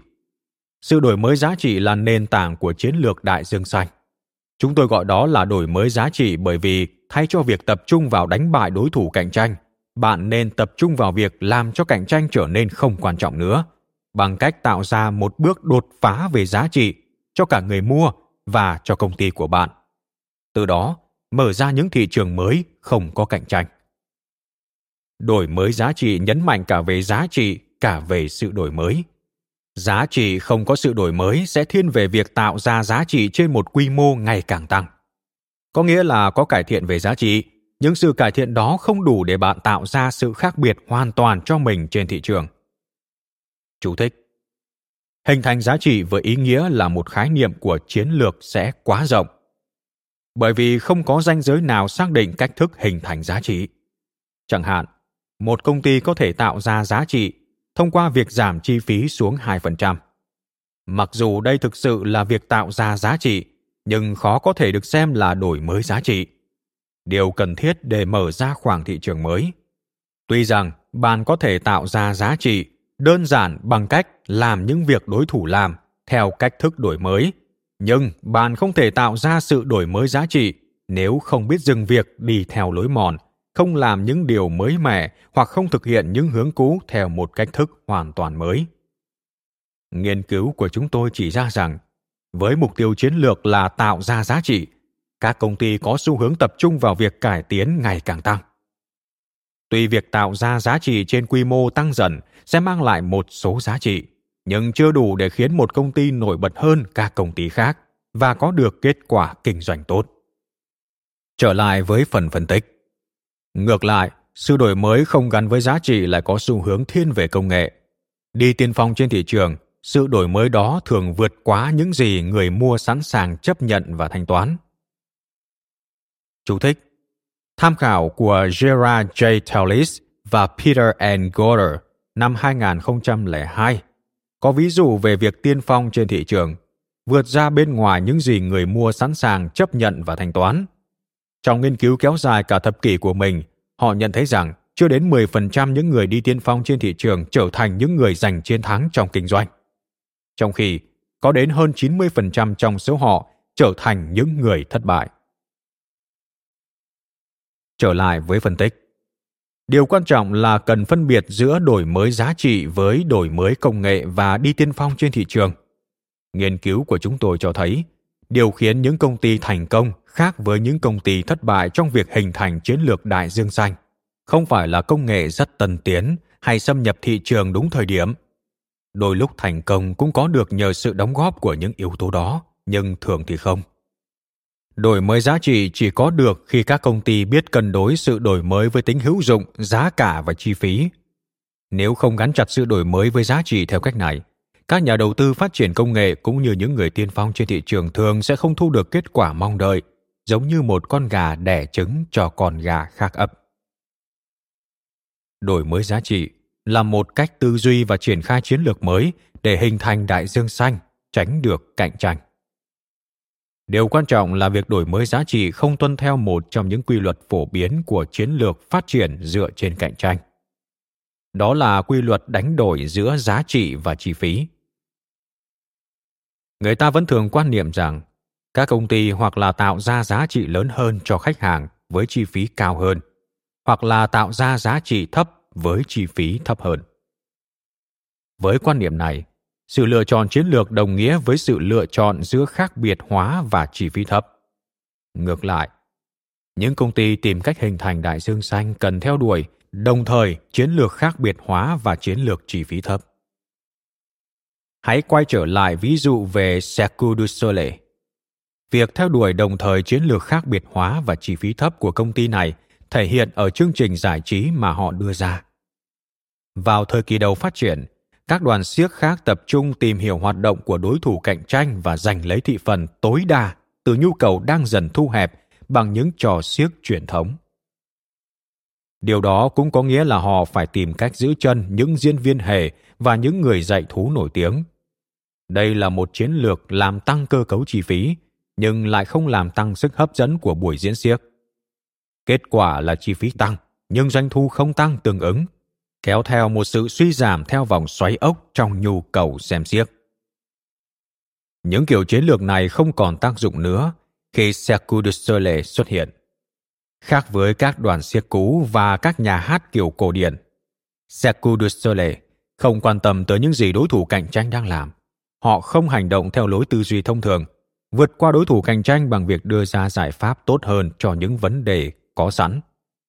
Trong trường hợp này là đổi mới để những buổi diễn xiếc trở nên hấp dẫn hơn, mà tìm cách mang đến cho mọi người sự vui nhộn, hấp dẫn của xiếc cùng với sự tinh tế mang tính trí tuệ, giàu chất nghệ thuật của kịch. Khi làm như vậy, chính họ tự xác định vấn đề cần giải quyết.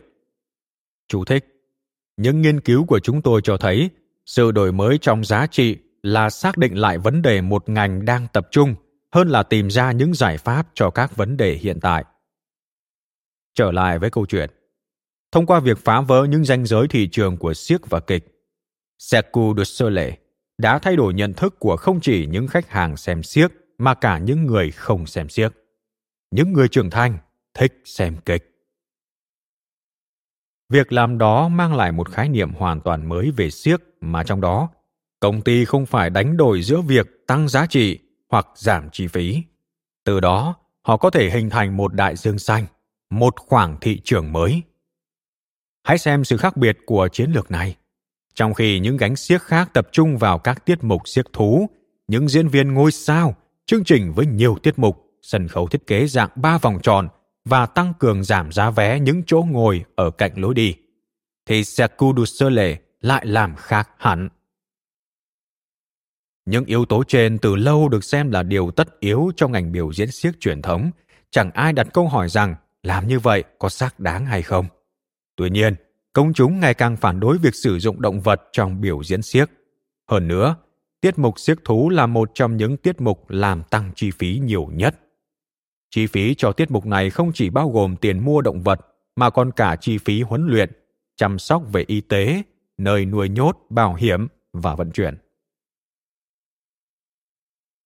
Tương tự, khi ngành biểu diễn siếc tập trung vào việc đề cao những ngôi sao, thì công chúng không ngưỡng mộ những người được gọi là ngôi sao của ngành biểu diễn siếc bằng các ngôi sao điện ảnh. Các diễn viên ngôi sao cũng là một yếu tố đẩy chi phí của buổi diễn lên rất cao, nhưng lại ít hấp dẫn khán giả. Sân khấu với thiết kế kiểu 3 vòng tròn cũng không còn thích hợp. Việc bố trí sân khấu kiểu này không chỉ làm khán giả mất tập trung do phải liên tục chuyển sự chú ý từ vòng tròn này sang vòng tròn khác, mà còn làm tăng số lượng người biểu diễn cần thiết cho một tiết mục, dẫn đến tăng chi phí. Và mặc dù việc bán vé giảm giá cho những chỗ ngồi ở sát lối đi có vẻ là một cách tốt để tạo thêm doanh thu, nhưng trên thực tế giá vé vẫn cao, khiến khán giả cảm thấy như đang bị lừa. Siếc truyền thống cuốn hút khán giả ở 3 yếu tố chính: rạp siếc, các anh hề và tiết mục nhào lộn cổ điển, như là thăng bằng trên xe đạp, nhào lộn trên không. Vì thế, Cirque du Soleil vẫn giữ lại những diễn viên hề, nhưng tiết mục của họ chuyển từ hài hước theo kiểu bố bã sang phong cách tinh tế và sâu sắc hơn. Cirque du Soleil trang hoàng rạp siếc, một nghịch lý khi các đoàn siếc khác bắt đầu mất đi lợi thế do nơi thuê. Cirque du Soleil nhận thấy rằng địa điểm biểu diễn độc đáo giúp nắm giữ cái thần của siếc. Họ đã thiết kế rạp kiểu cổ điển với biểu tượng bên ngoài rất tráng lệ, tạo sự thoải mái cho người xem, gợi nhắc tới những thiên hùng ca hoành tráng. Đã qua rồi thời của những bao tải mạt cưa và những chiếc ghế dài bằng gỗ. Những diễn viên siếc nhào lộn và diễn viên với những màn biểu diễn hồi hộp được giữ lại, nhưng giảm vai trò đi và trở nên thanh lịch hơn nhờ việc thêm vào yếu tố tinh tế đầy nghệ thuật và ngạc nhiên đầy trí tuệ trong các buổi biểu diễn. Cirque du Soleil cũng quan sát những đặc trưng của lĩnh vực sân khấu để đưa ra những yếu tố mới chưa từng có trong ngành biểu diễn siếc, đó là cốt truyện, giai điệu cùng những điệu múa đầy tính nghệ thuật. Đây là những sáng tạo hoàn toàn mới trong ngành biểu diễn siếc, được tham khảo từ ngành giải trí sân khấu. Không giống những buổi diễn siếc truyền thống với một loạt những tiết mục riêng rẽ, buổi diễn của Cirque du Soleil có chủ đề và cốt truyện gần giống với buổi diễn kịch. Mặc dù chủ đề buổi diễn siếc thường không rõ ràng, một cách có chủ ý, nhưng nó mang đến sự hài hòa và nội dung cho buổi diễn mà không làm hạn chế khả năng diễn xuất. Cirque du Soleil cũng vay mượn ý tưởng từ các vở diễn trên sân khấu Broadway. Họ trình diễn những chương trình công phu thay vì những buổi diễn tạp kỹ nhiều tiết mục. Cũng như những vở kịch trên sân khấu Broadway, mỗi buổi diễn của Cirque du Soleil đều có nhạc nền và các giai điệu minh họa nhằm định hướng trò diễn xuất cũng như ánh sáng và thời gian của các tiết mục. Trong buổi diễn, có những điệu nhảy trừu tượng và thần thánh, một ý tưởng từ kịch và ballet. Qua việc giới thiệu những nét mới này trong buổi diễn của mình, Cirque du Soleil đã mang đến cho khán giả những chương trình siếc được dàn dựng vô cùng công phu. Thêm vào đó, bằng việc đa dạng hóa sản phẩm và đưa mọi người lý do tới rạp xiếc thường xuyên hơn, Cirque du Soleil đã làm nhu cầu xem xiếc gia tăng đáng kể.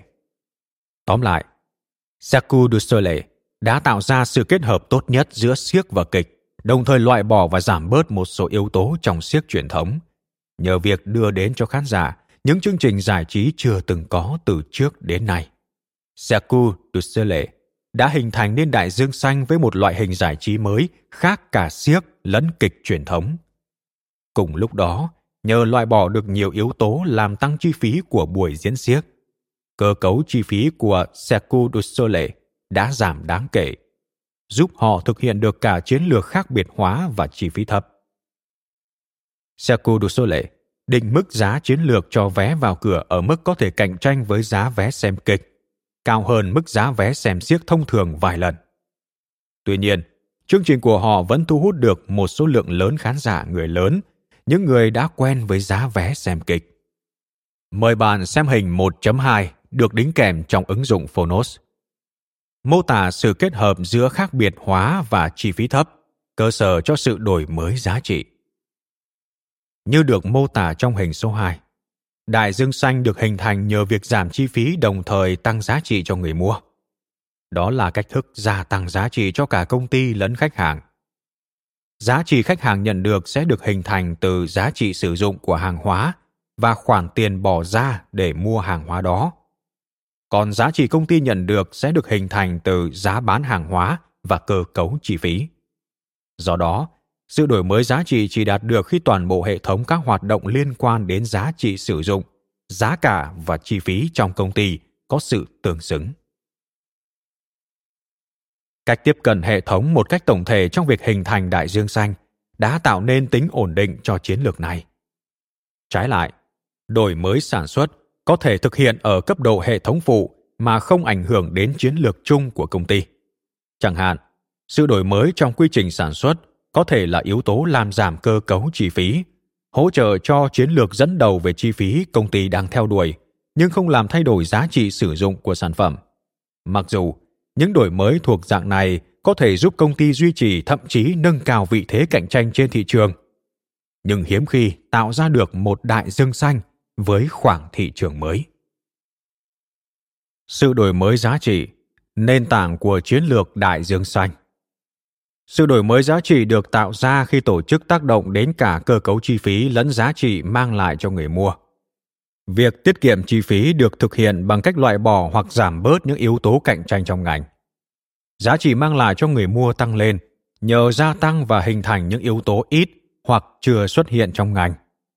Qua thời gian, chi phí sẽ ngày càng giảm nhờ khối lượng bán hàng tăng lên, kéo theo tính kinh tế của quy mô.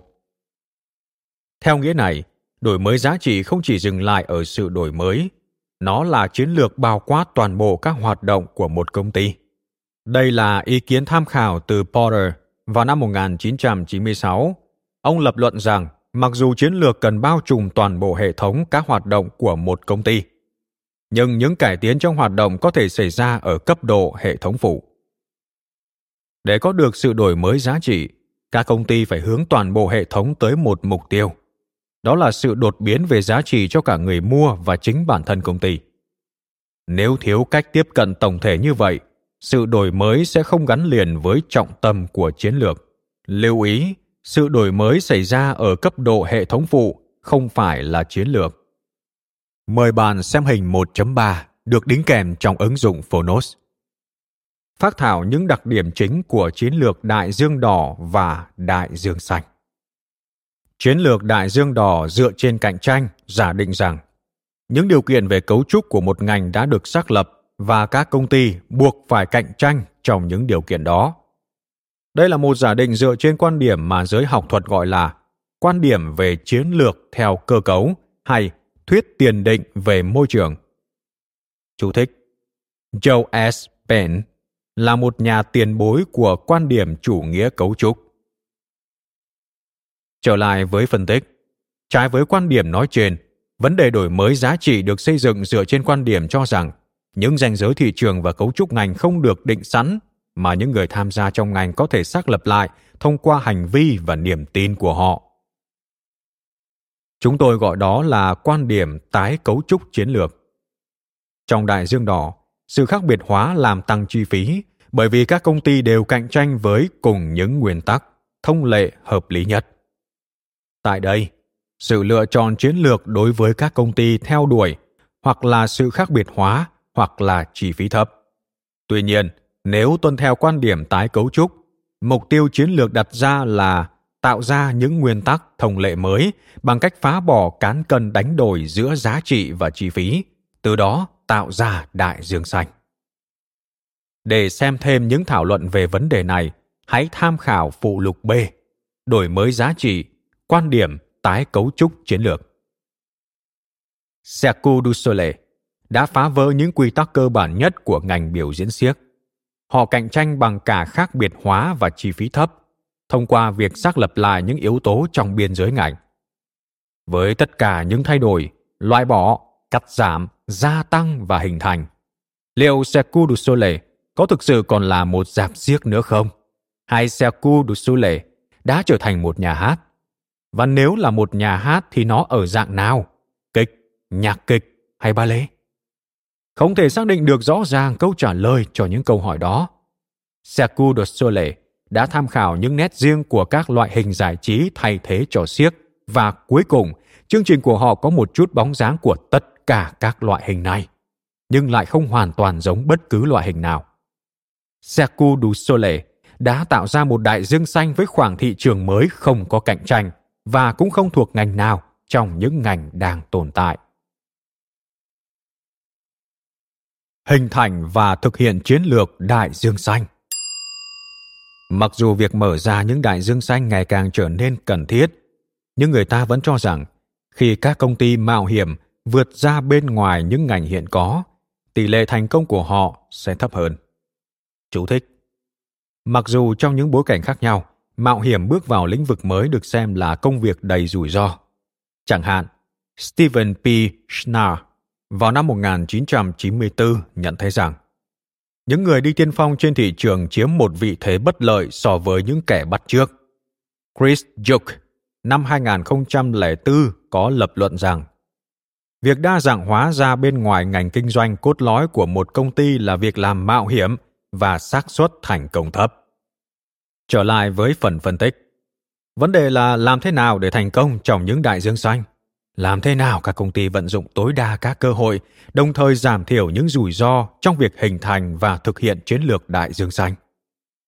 Nếu bạn không hiểu rõ cách thức tối đa hóa cơ hội và tối thiểu hóa rủi ro khi hình thành và giành lấy các đại dương xanh, thì kế hoạch của bạn sẽ có nguy cơ bị kéo dài do có những vấn đề nảy sinh. Dĩ nhiên là không có chiến lược nào không có rủi ro. Tham khảo quan điểm của Inga S. Bear và Howard Thomas vào năm 1990. Chiến lược thường gắn với cả cơ hội và rủi ro, dù là trong đại dương đỏ hay đại dương xanh. Nhưng hiện nay sân chơi đang rất mất cân bằng, bởi trong đại dương đỏ có nhiều công cụ và khuôn khổ phân tích để có thể thành công hơn.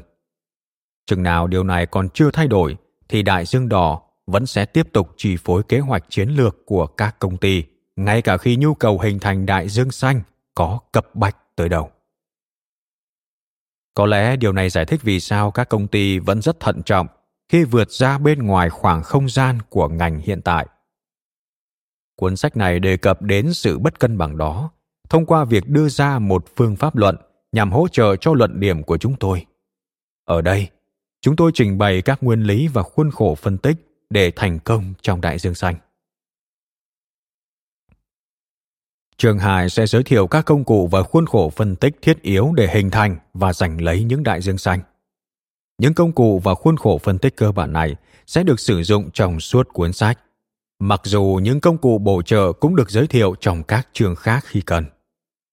Các công ty có thể thực hiện những thay đổi trong ngành hoặc trong các nguyên tắc cơ bản của thị trường nhờ ứng dụng những công cụ và khuôn khổ này một cách có mục đích. Trong những chương tiếp theo, cuốn sách sẽ giới thiệu các nguyên lý dẫn tới sự hình thành và thực hiện thành công chiến lược đại dương xanh và giải thích cách áp dụng những nguyên lý và phân tích này vào hành động. Có 4 nguyên tắc cơ bản đưa bạn đến với những thành công khi hình thành chiến lược đại dương xanh. Từ chương 3 đến chương 6 sẽ lần lượt đề cập những nội dung này. Chương 3 đưa ra những hướng đi để hình thành khoảng thị trường không có cạnh tranh một cách có hệ thống khi xem xét các phạm vi ngành khác nhau, từ đó giảm bớt rủi ro trong việc tìm kiếm. Chương này sẽ hướng dẫn bạn cách làm thế nào để cạnh tranh trở thành vấn đề không còn quan trọng nữa, bằng cách vượt qua 6 ranh giới thông thường của cạnh tranh để mở ra những đại dương xanh. Khoảng thị trường mang lại lợi nhuận cao. 6 hướng đi này bao gồm: đánh giá những ngành sản xuất sản phẩm dịch vụ thay thế, đánh giá các nhóm chiến lược trong ngành, tập trung vào những nhóm người mua khác nhau, xem xét những sản phẩm và dịch vụ bổ sung, cân nhắc những định hướng về chức năng, cảm xúc của một ngành và thậm chí xem xét cả yếu tố thời gian. Chương 4 hướng dẫn bạn cách thiết kế quá trình hoạch định chiến lược cho một công ty để có những đột phá nhằm tạo ra những đổi mới về giá trị. Chương này trình bày một quá trình hoạch định chiến lược khác với cách hoạch định hiện tại. Việc hoạch định chiến lược theo kiểu vẫn được thực hiện trong hiện tại chỉ mang lại sự đổi mới giá trị một cách từ từ. Làm như vậy thường vấp phải rủi ro hoạch định. Cách tiếp cận vấn đề hoạch định theo kiểu mới sẽ hướng sự tập trung của bạn vào sơ đồ tổng thể, thay vì đi sâu vào chi tiết với những con số và thuật ngữ chuyên môn. Chương 4 đưa ra một gợi ý về quá trình hoạch định 4 bước. Qua đó, bạn có thể xây dựng một chiến lược nhằm định hình và giành lấy những cơ hội đại dương xanh. Chương 5 hướng dẫn bạn cách tối đa hóa quy mô của đại dương xanh để tạo ra thị trường lớn nhất cho một nhu cầu mới. Chương này đặt ra thách thức là công ty đó phải đi ngược lại mô hình chiến lược hiện tại là tập trung vào phục vụ những phân đoạn thị trường ngày một hẹp hơn để đáp ứng tốt hơn nhu cầu của khách hàng hiện tại. Điều đó thường dẫn đến kết quả là thị trường mục tiêu ngày càng thu hẹp. Khác với suy nghĩ thông thường đó, chương này sẽ hướng dẫn bạn cách thức làm tăng cầu, không phải bằng việc tập trung vào những điểm khác biệt làm phân hóa khách hàng, mà bằng việc dựa trên sự tương đồng giữa những nhóm đối tượng chưa phải là khách hàng để tối đa hóa quy mô của đại dương xanh và nhu cầu được mở ra, từ đó giảm thiểu rủi ro về quy mô.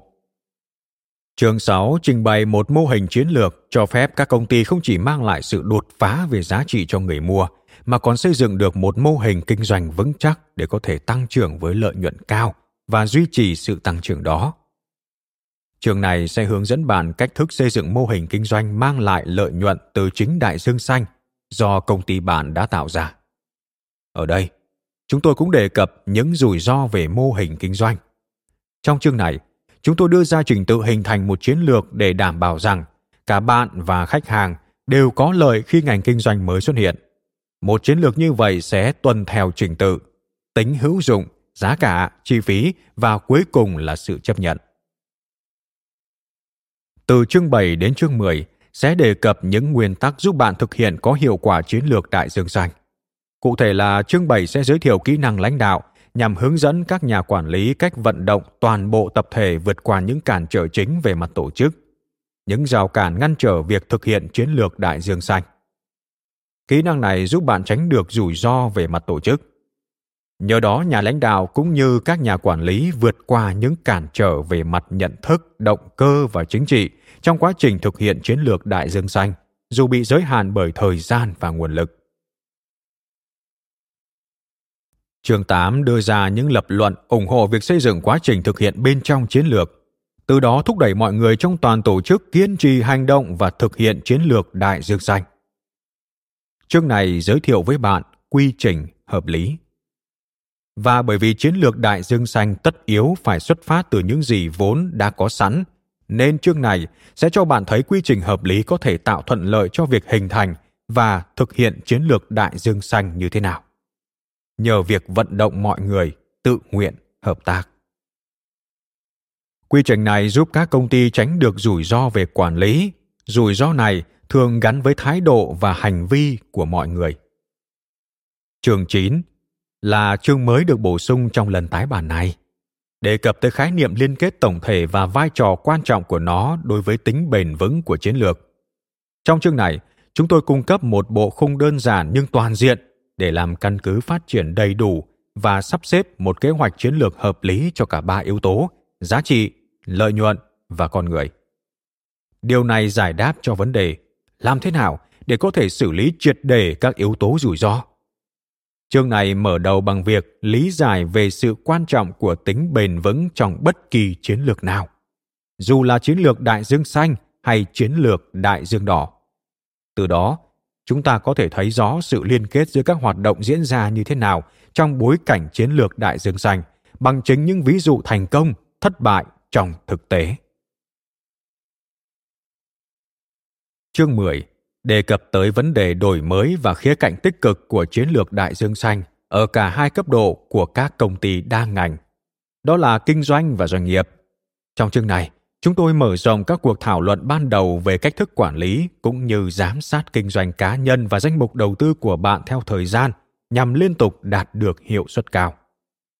Để làm được như vậy, chương này đưa ra những vấn đề bất cập vẫn còn đang tồn tại trong cách thức quản lý rủi ro cùng giải pháp xử lý nhằm đưa chiến lược đại dương xanh trở thành một trong những quy tắc chính thức, chứ không chỉ là một khái niệm đơn lẻ. Ngoài ra, chương này còn cho chúng ta thấy một số điểm giống nhau giữa hai chiến lược đại dương xanh và đại dương đỏ, và chúng có thể bổ sung cho nhau như thế nào trong bối cảnh danh mục đầu tư của doanh nghiệp đang được quản lý theo khía cạnh thời gian. Mời bạn xem hình 1.4 được đính kèm trong ứng dụng Phonos, đã nêu bật lên 8 nguyên tắc dẫn tới sự hình thành và thực hiện thành công của chiến lược đại dương xanh, cùng những rủi ro có thể giảm bớt khi tuân theo những nguyên tắc này. Cuối cùng, chúng ta sẽ kết thúc cuốn sách này bằng một chương hoàn toàn mới, chương 11. Chương này chỉ ra 10 chiếc bẫy đại dương đỏ đang phổ biến và cách phòng tránh để các tổ chức hoặc các doanh nghiệp không bị sập bẫy khi đang trên đường tiến tới chiến lược đại dương xanh. Chúng tôi cũng chú trọng trong việc chỉ ra các quan niệm sai lầm phía sau những chiếc bẫy đại dương đỏ để các tổ chức hay các doanh nghiệp không chỉ có được quy chuẩn mà còn có thể áp dụng các công cụ chiến lược đại dương xanh đúng cách nhằm đạt tới thành công trong thực tế. Bây giờ, chúng ta hãy chuyển sang chương 2. Ở chương này, chúng tôi đưa ra những công cụ và khuôn khổ phân tích cơ bản. Những công cụ và khuôn khổ sẽ được sử dụng xuyên suốt cuốn sách này, quá trình xây dựng và thực hiện chiến lược đại dương xanh. Cảm ơn bạn đã lắng nghe podcast Cho Người Khởi Nghiệp, một sản phẩm của Phonos. Tải ngay ứng dụng Phonos để nghe trọn vẹn sách nói của kỳ này nhé. Hẹn gặp lại các bạn ở tập sau.